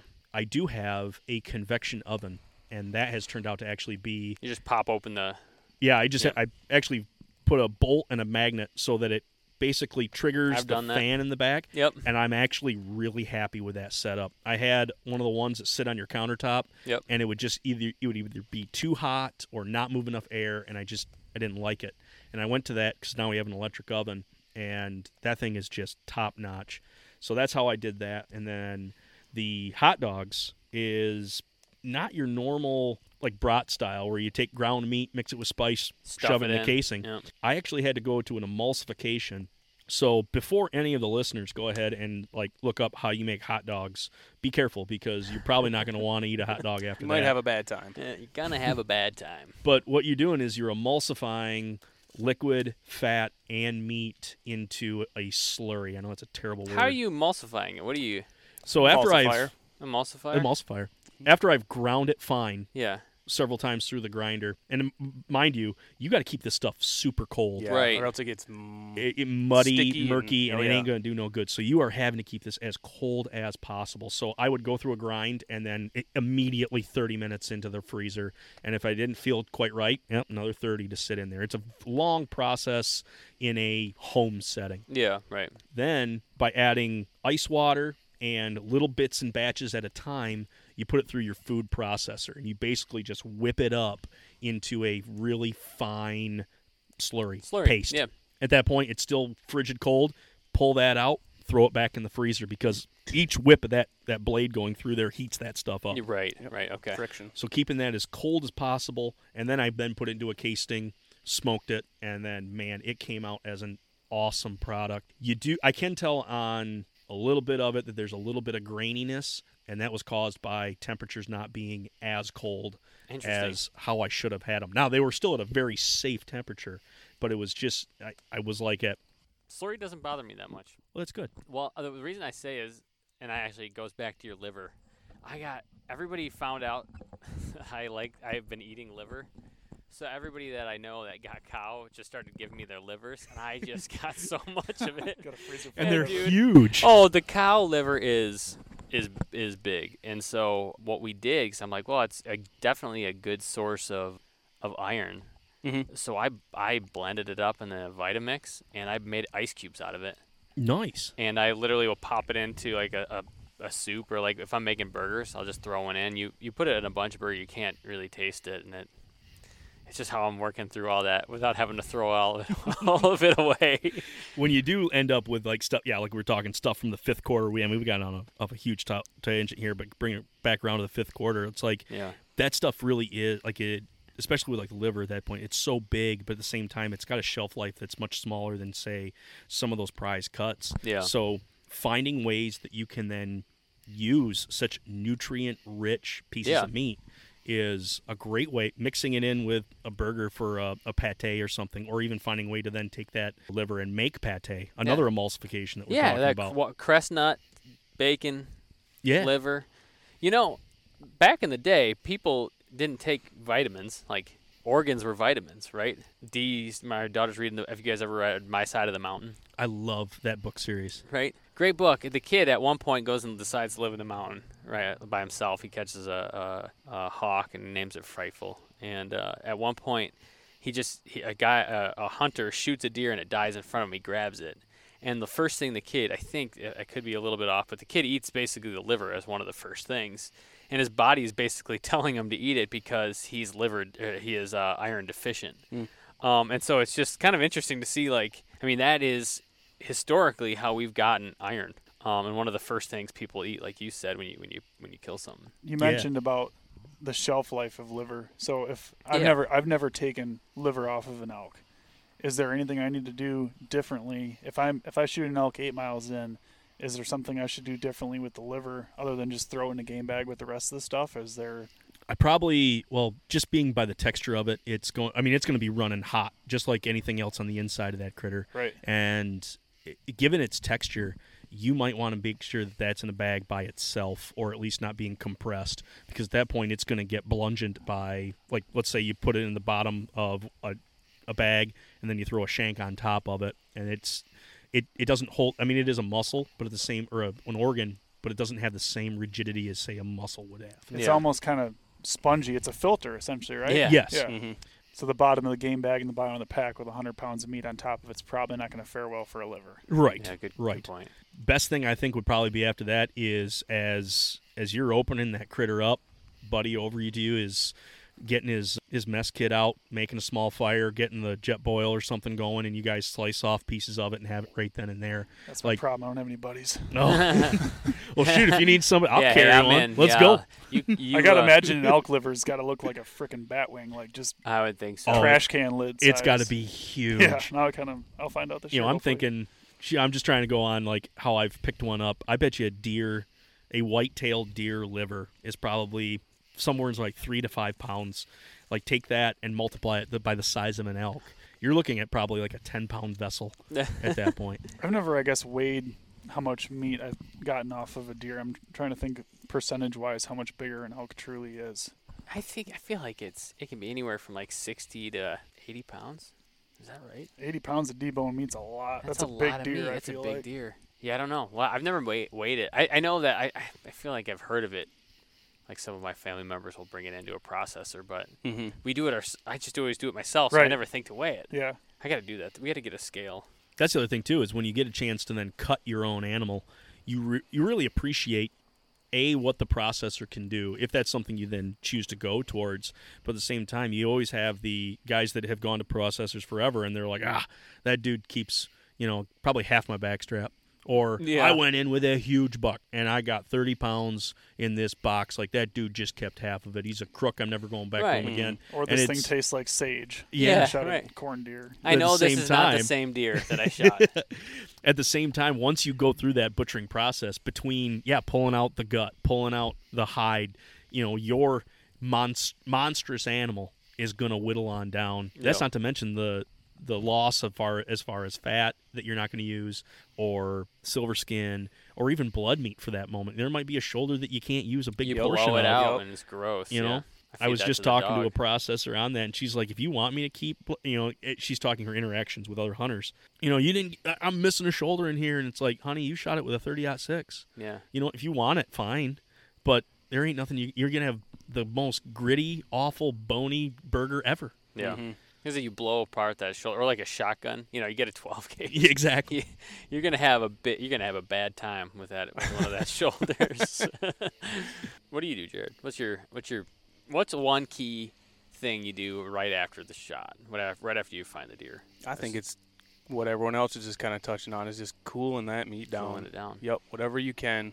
If I when I do come up on the deer that I shot, it's it's getting the hide off like Joe was saying. And then typically what we'll do is just quarter it out and just pack it up, take off what we need out of it and Yeah, especially if we're like boating back in or Mhm. like Yeah, That that's probably sucks. the big difference between like a Yeah. like a private land guy like I like I come up come from, and then where you guys are on public land. You got to hike that thing for a long Yep. ways.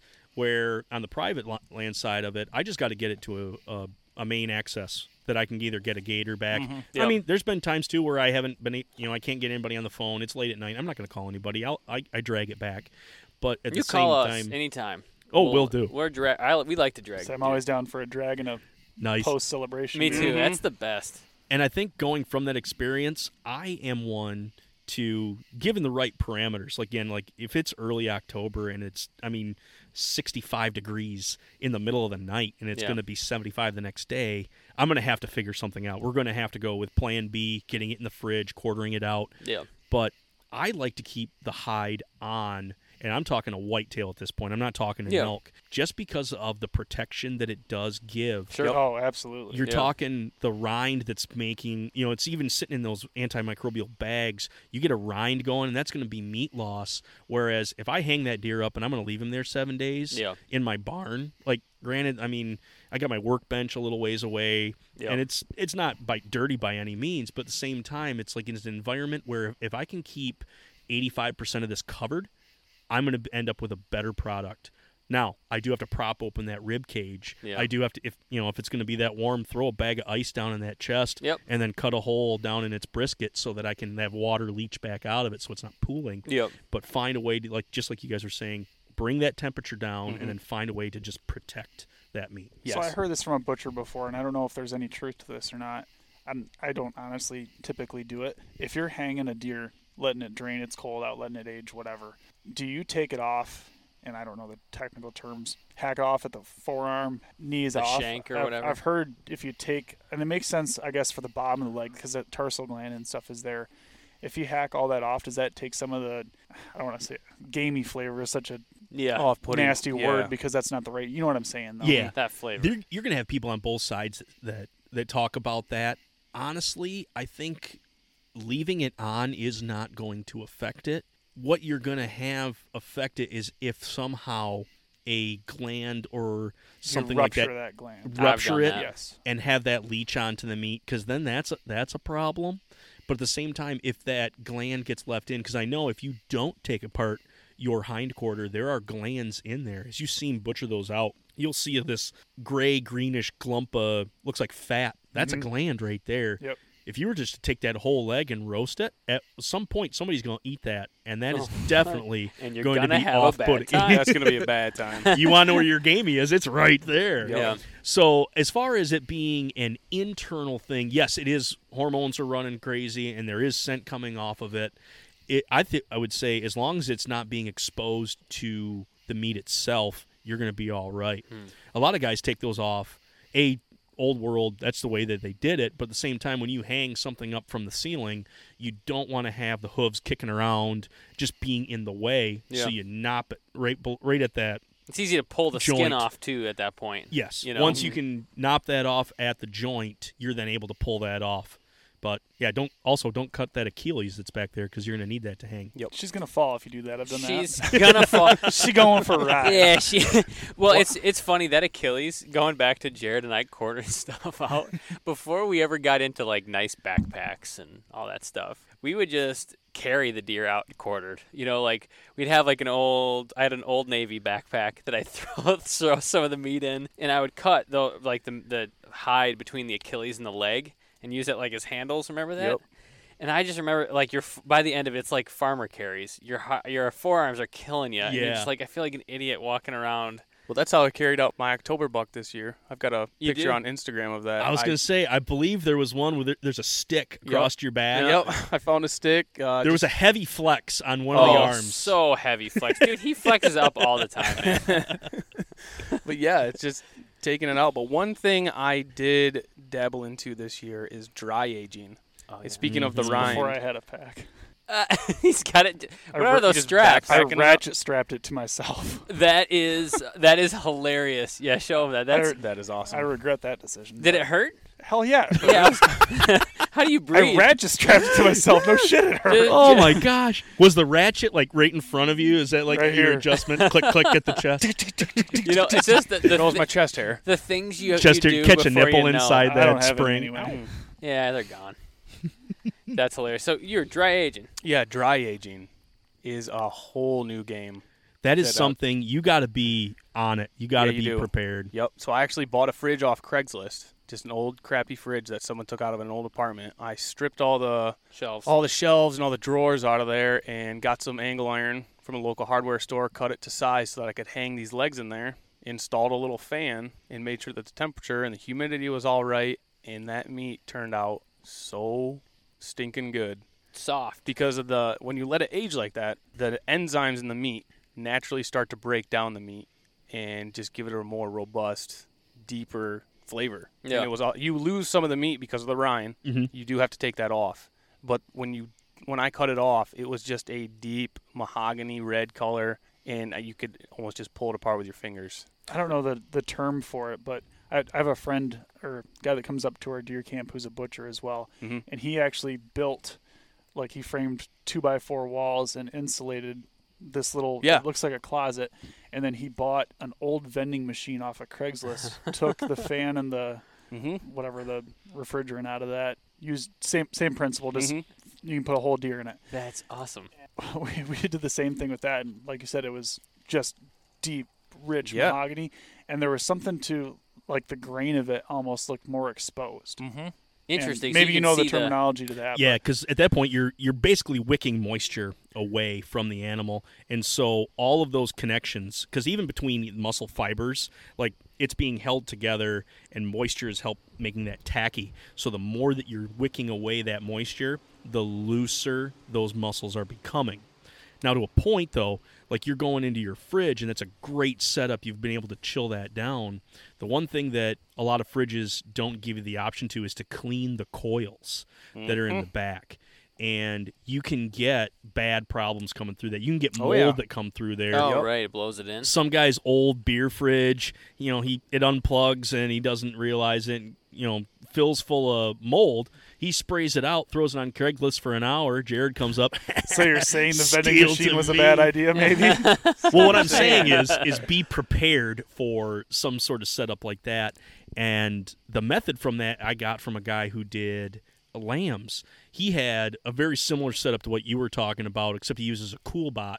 So he framed up this room, and this CoolBot is basically a sensor override that you throw onto a like in in window AC unit. It Oh, tricks sure. the thermostat. Yep.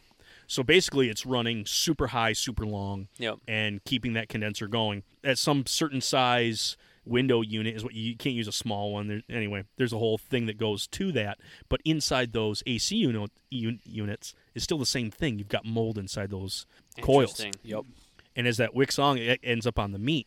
So keeping a jug or a spray bottle of red wine vinegar. I say red wine vinegar. You could choose pretty much any What about vinegar apple cider? ACV. apple cider vinegar would work. Mhm. You're looking for the acid Nice. at this point. But as you're hanging those in a fridge, or like this to do the dry age, Sure. you spritz that down every couple days. Isn't that a wet age then? No, No? because you're still doing the process of dry aging. You are slowing the rate that your rind is going to be making. I see. Okay. For Is that why you're spraying apple cider vinegar when you're smoking something, or is that totally That's for flavor. That- is that that's- for flavor? that's a that's for flavor and for smoke penetration. Gotcha. That we can get into that in a little bit because again, there's there's two camps on that. Yeah. But with the adding the acid to the outside of a like leg quarter that you're hanging there to dry age, you're going to be able to basically keep that surface from getting mold on it. You're killing spores mm-hmm. that are landing on it, and then you're preventing spores from grabbing hold as it's now has acid on there. But at the same time, what you're slowing down is that pellicle or that rind from forming by adding just a spritz. You're not soaking it. A wet age is actually the wet comes from inside the meat. You're not actually adding moisture to do this wet age. That's literally the juice that's inside, or purge is what they call that. Okay. Mm. The dry age is your purge is basically evaporated. So it's just a different method. Both work. And in fact, I would be hard pressed to have you eat a piece of dry age versus wet age And know a difference? be able to know the difference. Now, where dry age gets its sex appeal is like what you're talking that deep, red, robust look to Mm-hmm. it. Now, again, because we have critters that are running around not eating just corn, not just eating grain, there is a and there's an aroma, a richness that comes off that, especially when you do a dry age like that. Like you bust open that fridge, Mm-hmm. and it's like the most alluring smell that you could ever get. Almost It's- like a cheese, yes, like a cheese smell. your setup is great, and I would just say maybe add that quick acidic spritz, especially when you try to go for a little bit longer. I tried bleach, but it didn't turn out very well. Get COVID, I think, right? right. uh, Jared, you're uh, you're dry aging. How long are you dry aging?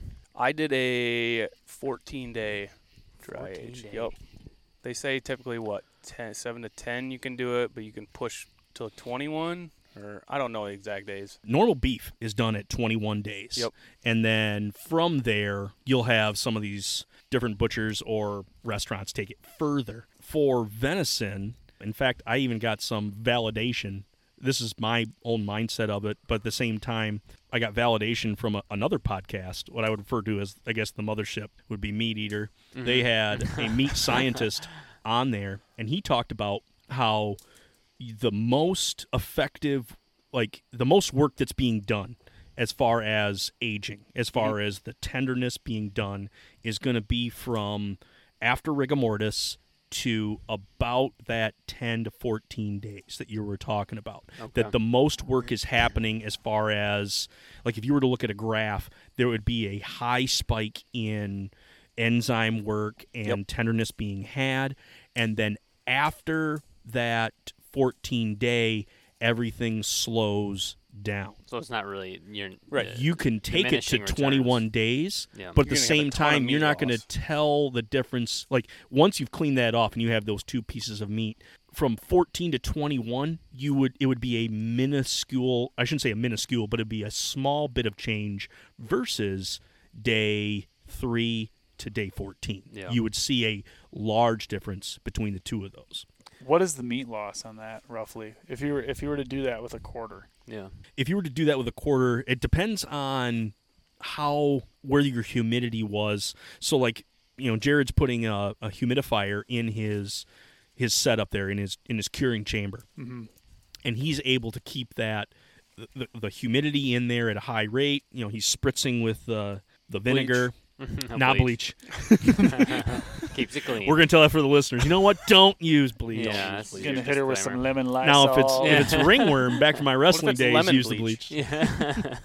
But if he's spritzing it, at that point, you're going to have a small rind, and it's not going to be very much. It's literally going to be that outside of it.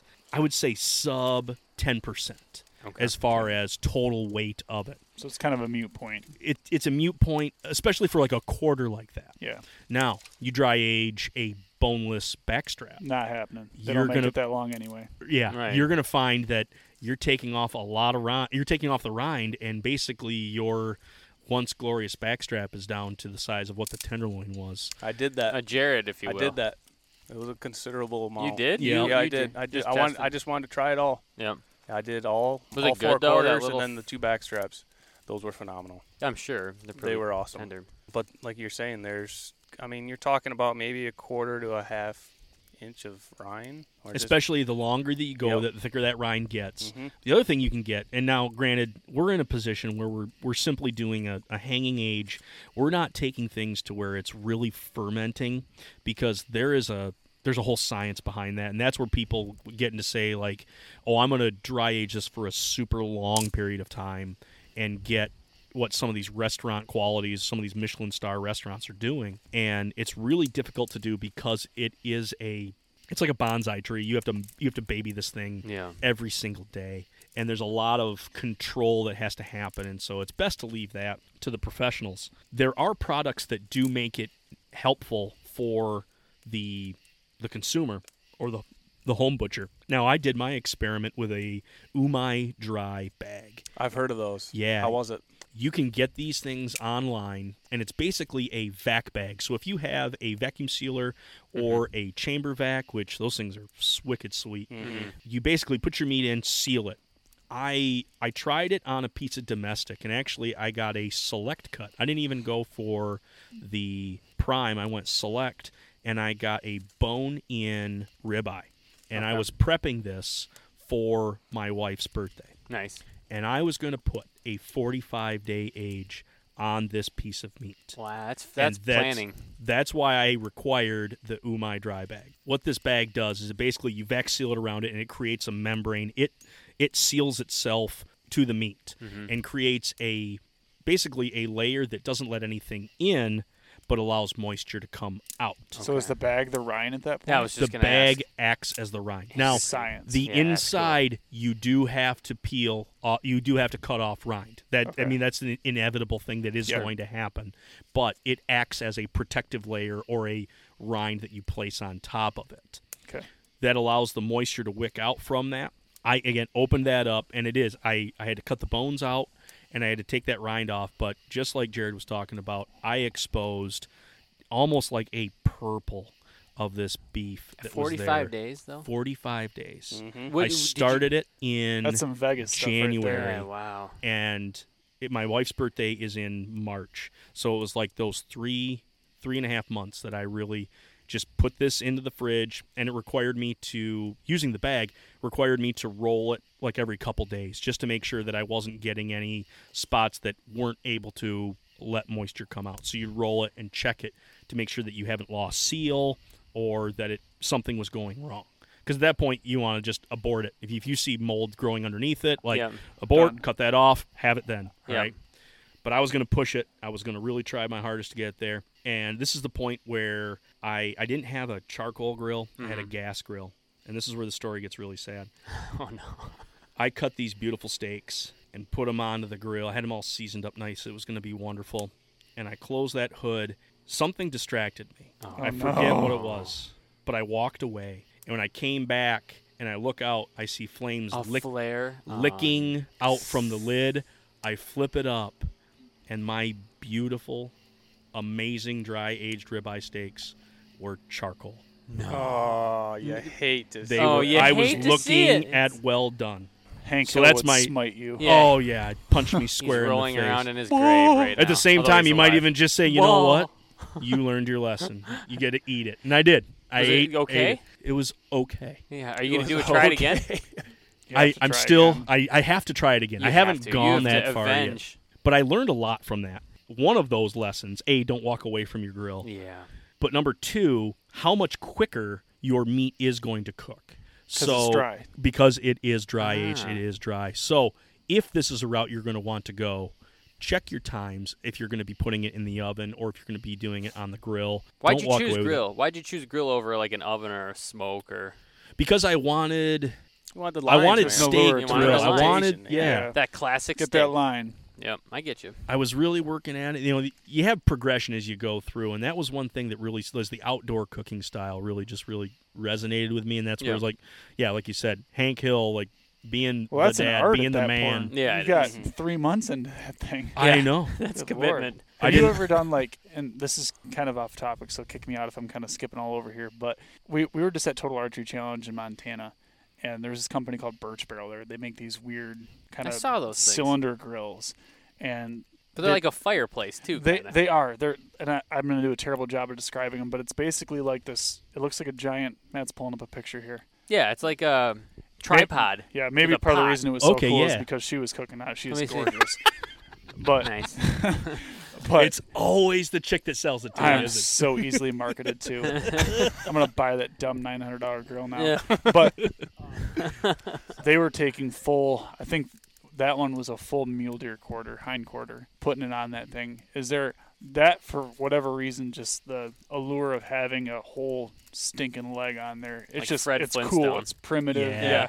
I've always wanted to do like that with like you see guys doing a, a pig, a whole pig, a whole deer. on a spit, just rolling Like, over the Fire. I want to shoot a spike horn that I don't have to worry about the antlers and just put a whole spike horn skull and everything, big devil Yep. tines hanging up. Yeah. Do something like I think that'd be cool, It- but scale down something like that, just a hind quarter. Yeah. What's Yeah. a good way to prep a hind quarter to cook it whole on a badass grill like that? Because that's something I want to do this year. That's a cool. that's- Gotcha. Yeah. That's a great question. I would first like as you as you get your deer. We talked about this earlier. Uh, there is that gland that's in the inside, I've seen. and gross. you don't looks like a to. leech. Yes, Yeah. you don't have to cut into a muscle.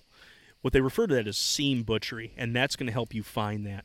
If there's a there's a definite seam where you can slide your knife in, get to the femur without actually breaking apart the muscles, and on the inside there's where you're going to find that glob of gland or whatever that is. You almost don't it. even need to cut. You can kind of run your hand in there and break. yeah, that once you break that, yeah, once you break that connective tissue with the with the blade, I'm, I mean, you're only using the quarter quarter inch at the, tip of the blade to Mm-hmm. just make that incision, and then, like you said, put your hand in. You can then be able to grab that out.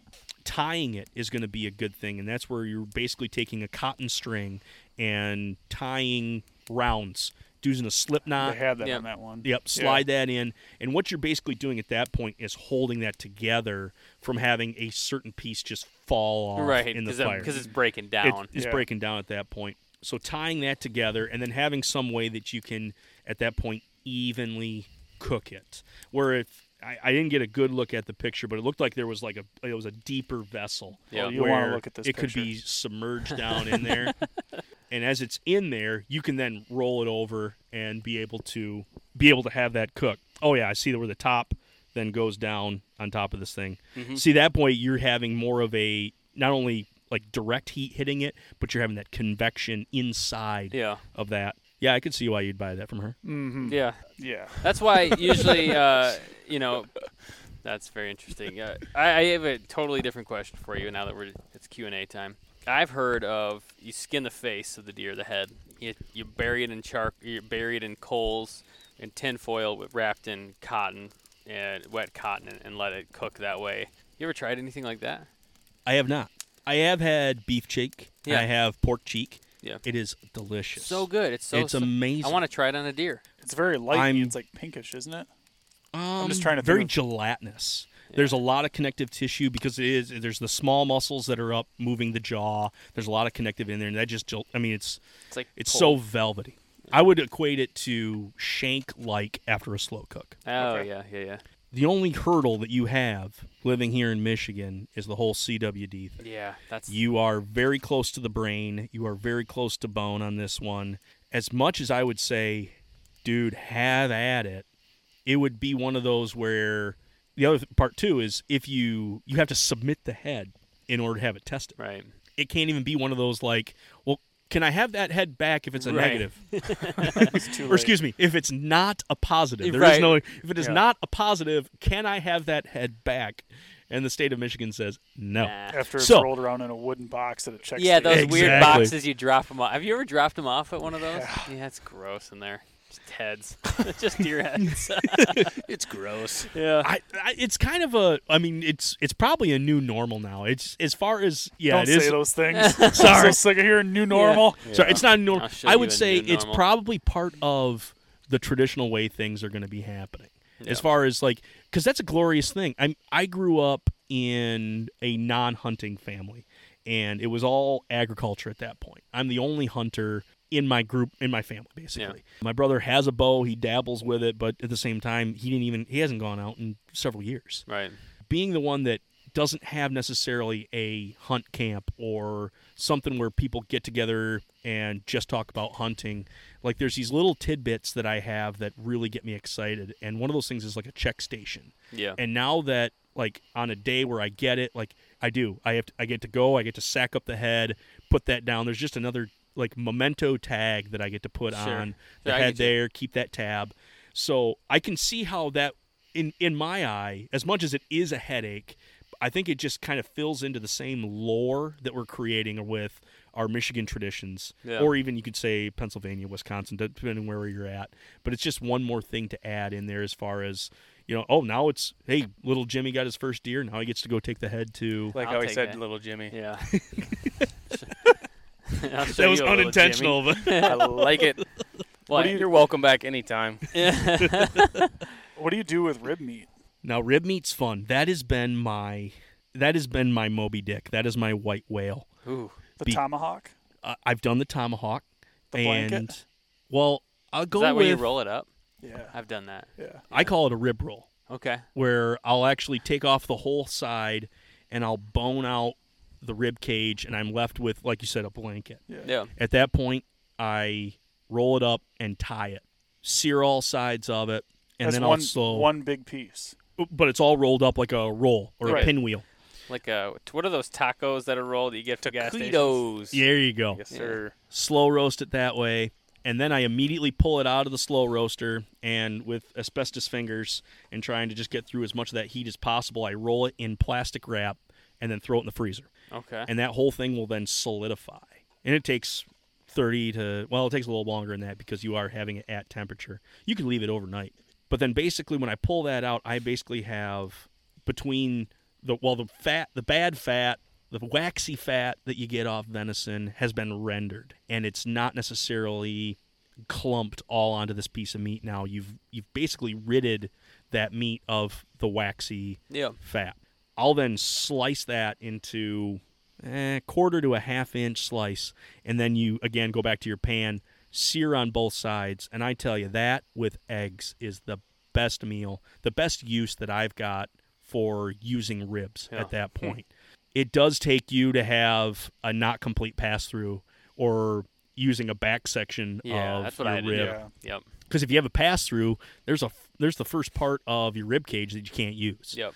But I've also like to make, and this I've done these for like special occasions because there is a lot of technicality to it. There's a lot of knife, like small knife work with it. But I'll then cut an individual rib, but I keep as much of the meat on the outside of it Mhm. as possible. Mhm. Run my blade along the bone to then basically peel that meat off.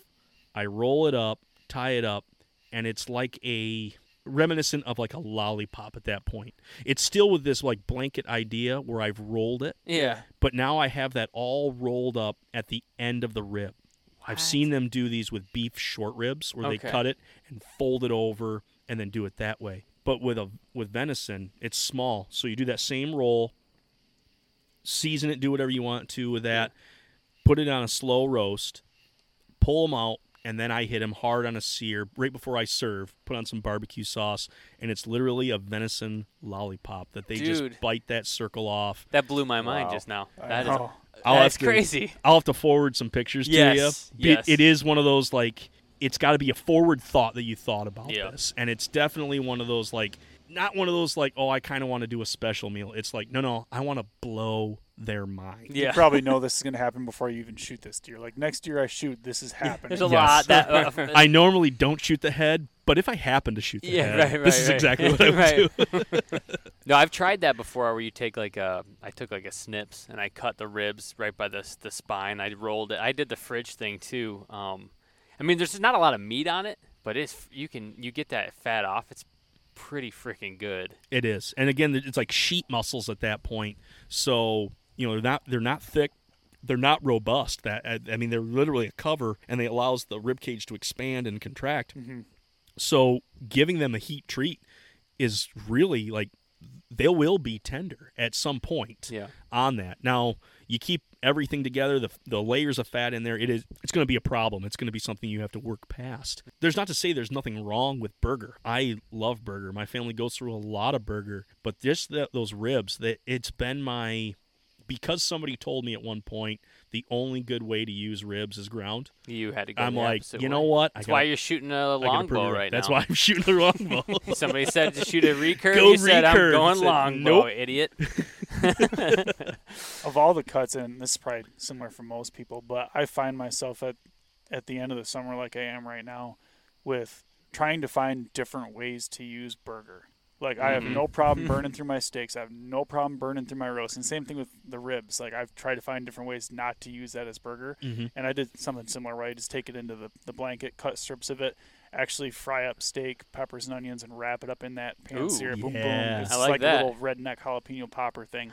but what do you do outside of burgers, tacos, stuffed peppers that you do with burger that might be different? Burger bores the hell out of me. Yeah, It- Yeah, it can get boring. It's good to have. It is right, good it's to have. handy. I'm trying to think of something outside the box, but at the same time, burger is is meant to be in It's the box. burger. It is it is the week.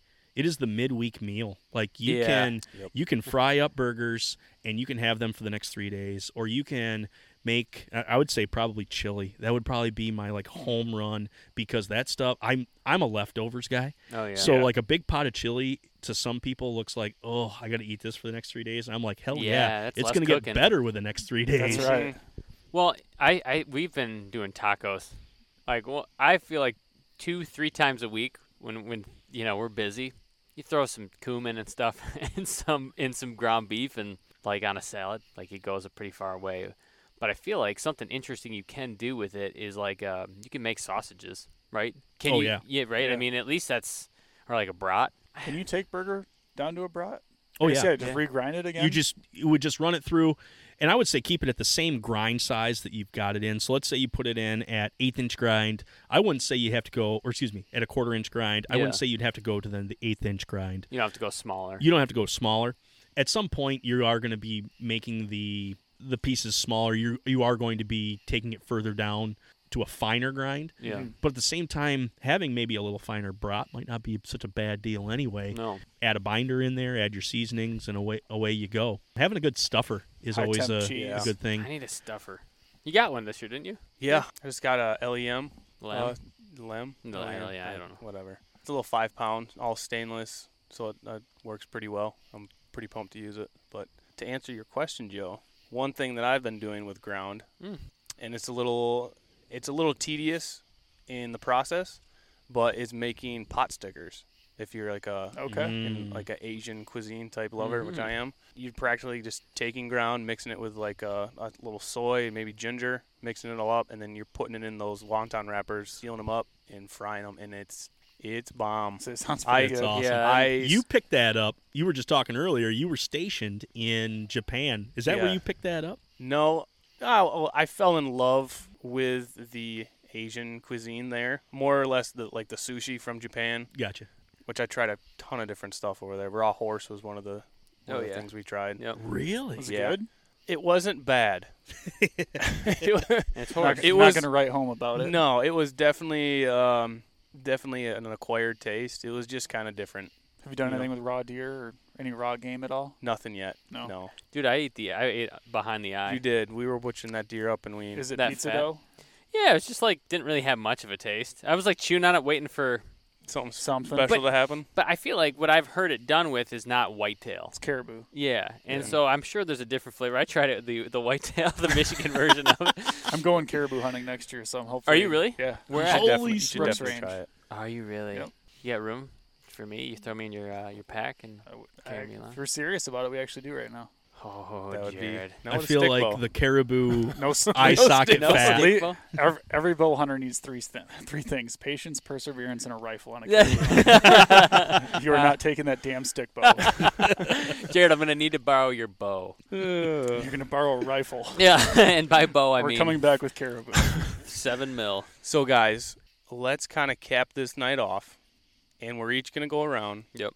and give our one recipe that we're gonna try this season with the animal that we in- hope to harvest. Nick, I'm going to start with you. Oh, good. Oh man.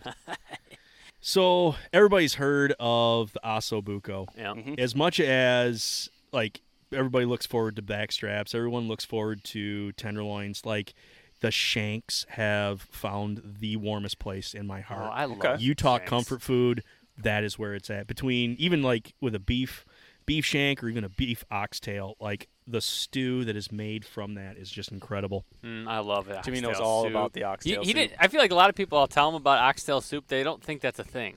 Oh, like- it's definitely it's- a thing. It's definitely I a feel like thing. it's a Dutch. Maybe it's a Dutch thing. I I've never heard of that before in my life. Oh, it's You've the, never tell, heard of explain I've an never oxtail. heard of it. Yeah. It's freaking amazing. Well, First then. off, oxes or steers have tails, Yeah. and this is basically the continuation of that all the way down. So when you get it, there's there's basically meat, small pieces of meat surrounded by a large amount of fat and connective tissue, and the marrow and the inside.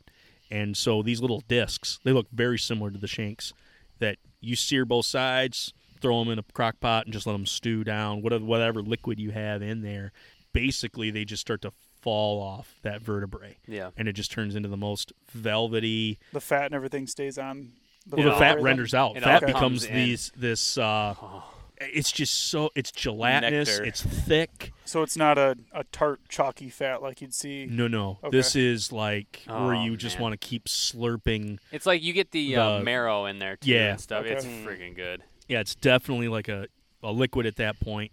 Oh, it's just it's unforgettable. So yeah, listeners, if you've not tried oxtail, Is it Dutch? Is that why I, my grandma always made it? That's how I knew about it's it. old world. I wouldn't say it's just Dutch, but Okay. it's it's just old world Nope, because it's all it. over. We're, cla- We're we're- claiming the it. Dutch will claim it. Yeah. You're welcome. They put a flag and everything, don't they? Yeah. They even take land that's not theirs. They're building walls out in the ocean and Yeah, then draining it out. See, it's no, yeah, that's exactly right.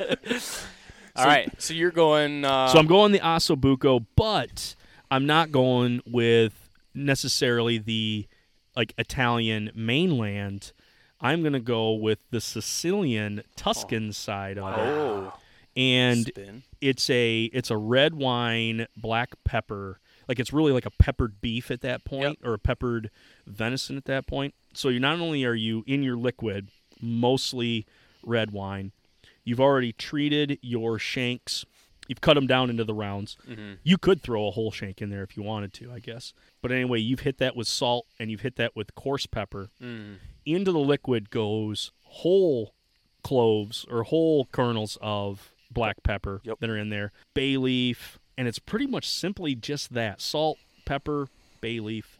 Nest those all inside that, let that thing go down, and that black pepper, it just, it's not necessarily like- like a capsaicin hot, Yeah. but it's definitely like a A warm heat. it's a warm heat that A hits warm you. There's a great way to do that. Mhm. But at the same time, just like with those oxtail oxtails, that wine gets all the alcohol out of it and it thickens up. Mm-hmm. And then the addition of all that connective tissue just creates I mean, it's a real thick it's almost a sauce at that point. Yeah. To have something that's not so much acidically tomato or just with the mirepoix of the onion and the pepper, which is also which is great, but at the same time switching that up and going with something that's spicy, warm. You throw that on a bed of mashed potatoes, and man, that Forget about is- it. You don't have to worry about the dog days of January being in wintertime. That warms you up right there. Yeah, That's I some like comfort food. I feel like I need It's a nap spa- after just hearing It's about like, it. yeah, The way he's just I'm like getting the sleepies, you on a know. bed of warm mashed potatoes. Yeah, I could go lay in one of those. I haven't smoked in years, but give me a cigarette. Yeah. Some dri- drippy butter. All right, Joe. So mine's far less exotic and romantic as that, but I was lucky enough to draw a tag in Montana, the same area that I hunted last year. Yep. And there is a glassing point and a lookout rock. We call it Pride Rock because it looks like Pride Rock Nice. from freaking Lion King. Do you hold your binos out every once in a while? We've taken all kinds of weird pictures on this thing. no, Joe holds the other person out. Yeah, that's right. Yeah. Yeah, Matt was hanging over the edge. but something that's super important to me when I shoot an elk is to have that first meal be right there. And Mm, I've cool. actually found something that I really enjoy doing is cooking on a piece of shale rock. So Cool. building a fire, putting a shale rock on there, getting that thing piping hot, just hit it both sides and eat it. I did that with my first elk, and unfortunately, my elk last year was such terrible Conditions. Mm. that was scary in a nutshell. But wasn't able to do that last year, so that's like something that's super important to me is especially with that specific area. Like I, when we were scouting there the other day, I saw a rock and I'm like, that's the rock. right yeah, it's uh super important to me, and it's, there's no seasoning, no nothing. It's just meat, flash, flash. I love pipe. that. The Yeah. first meal. Yeah, some of the Oh. best meals we've had were stuff we like. Uh, tur- I think of like a, tur- a meal we had a turkey. Yeah. Just grab some uh, ramps, you know, Wild leeks. wild Yep. leeks, you know, and, and some turkey that we just shot and just eat it together. And it's like, There's something spiritual about that. oh, yeah, Yeah. it's like, you can't describe that to somebody unless they've been a part of it. Even if it's not your animal, just to see the fruits of your labor right there. instantly next to a carcass. It's It's uh, to describe it in I one got word, chills. right? Yeah, exactly. It's like, holy crap. Yeah, I like that. That's a good one. that's a good one. All right, I have one. It's not new. Well, it's I'm going to do it again and do it right. I'm going to be Swampy Michigan Oysters 2.0. oh, okay. If you guys are catching what I'm putting I'm down. assuming those are testicles. Balls. Okay. Yeah. yeah, I made them once two years ago, and I I cooked them too hot or too fast. I think They blew they- up like popcorn, they didn't they? pop. yeah, all of a sudden they get real firm. They kind of like like it's real cold out, and then they It's like And the they- opposite of blue balls. yeah, it's the Mhm. weirdest thing, and they're really good. But I I- like I think the first time I didn't I feel like I didn't appreciate them very much because they tasted good. It was just like the shock of having testicles, Yeah. Busted balls. All up busted in- balls. All up in your mouth. all up in your mouth. I knew. You could. I want to try it again and do it better. And everybody else thought I was so like gross, but I think we posted about. It. We got some fairly Yeah. positive Mhm. feedback about it. Would like to try it again. So it's really almost as romantic as yours, Nick, but in a very different, Yes. different Yeah. erotic Well, way. It's I the would other feel side of the like you went Yeah, about that's it all right. wrong. You went too hard at the beginning. You know, it's got to be a slow. You got to set the mood That's right. right. Yeah, Slow heat so Yeah. they don't. I've never been one to. Lionel Richie while you're talking. I've never been one for foreplay. Getting so. right to the point Yeah, with it. That's is what's right. going down. I'm Balls. balls in my mouth. ball- All right, Jared. You know, bring us home, man. Hopefully, it's not a special meal that comes close to the taint like this last two. the chuckle, if you will. Yeah. Uh, I'm actually gonna go sort of your route where I did it wrong the first time, Okay. and I'm gonna circle it around and try it again. And I think the little meal that Nick brought this evening kind of tipped the scales on it. So I'm going to attempt the pastrami again. Ooh. Mhm. Uh, my, my first go around, I had it brining outside because it was still winter, and it was at actually at a, a nice temperature, but it actually warmed up too warm while I was away from work, and I Global think it, warming. I think it went a little rancid. Yeah. Ugh. Yeah, I hate to see it. um, so it didn't turn out that well. So I would like to either get a good recipe, maybe I'll get with you on Yeah. your, your method and Now your, I know your who to crust bug. recipe. Yeah, So that one was pretty perfect. yeah. Yeah. So Awesome, I'll, yeah. that's what I kind of want to do. I, I found well I was inside doing mine, but I do I find with if you know seeing exactly what happened to you, Mhm. I could see how that definitely did not turn out the way you wanted to. But I did find like using that cut and using this recipe, it really is a very user friendly thing. As long as you're staying on top of it, there's nothing that's out of the world complicated about it. And if you're willing to, you know, just kind of do a little research, and this is for listeners too, if you just do a little research on how much salt you want to put in, if you want to use Cure to really get the redness and to Right. help with your bacterial growth, just really research on on your your Cure use. You do not need a whole lot of that. It's, I mean, a minuscule amount to get what you're looking for. Hmm. But yeah, it's a very user friendly recipe given controlled, you know, conditions. Not user friendly to me. No, not when you throw it outside. Yeah, it gets You warm. you know, I thought I'd use it Well, the you get outside to my advantage, and it just didn't. you get like a well. 60 degree January. I mean, who sees that coming? nobody sees You it. You hate to see it. You hate to see it. At least you didn't bust a nut. At least, and on that note, thank you guys for joining the podcast, man. Uh, we spent a whole night recording uh, in front of a fire, picking your brains for various things. So can't tell you how much we appreciate you doing it. Super Had Oh, thank you back to you guys. This Yeah. has been a ton of fun. All right, guys. Well, join us next week. We'll have some more meat talk for you, led by Jared and all his uh, meat ideas. So come back again soon. Thank you for listening to this episode of the Boga Hunting Podcast. If you guys like what you hear and want to follow along on what we're currently up to, hit that subscribe button on whatever platform you're listening on and follow us on Instagram at Boga Hunting. Join us next week, and we'll see you then.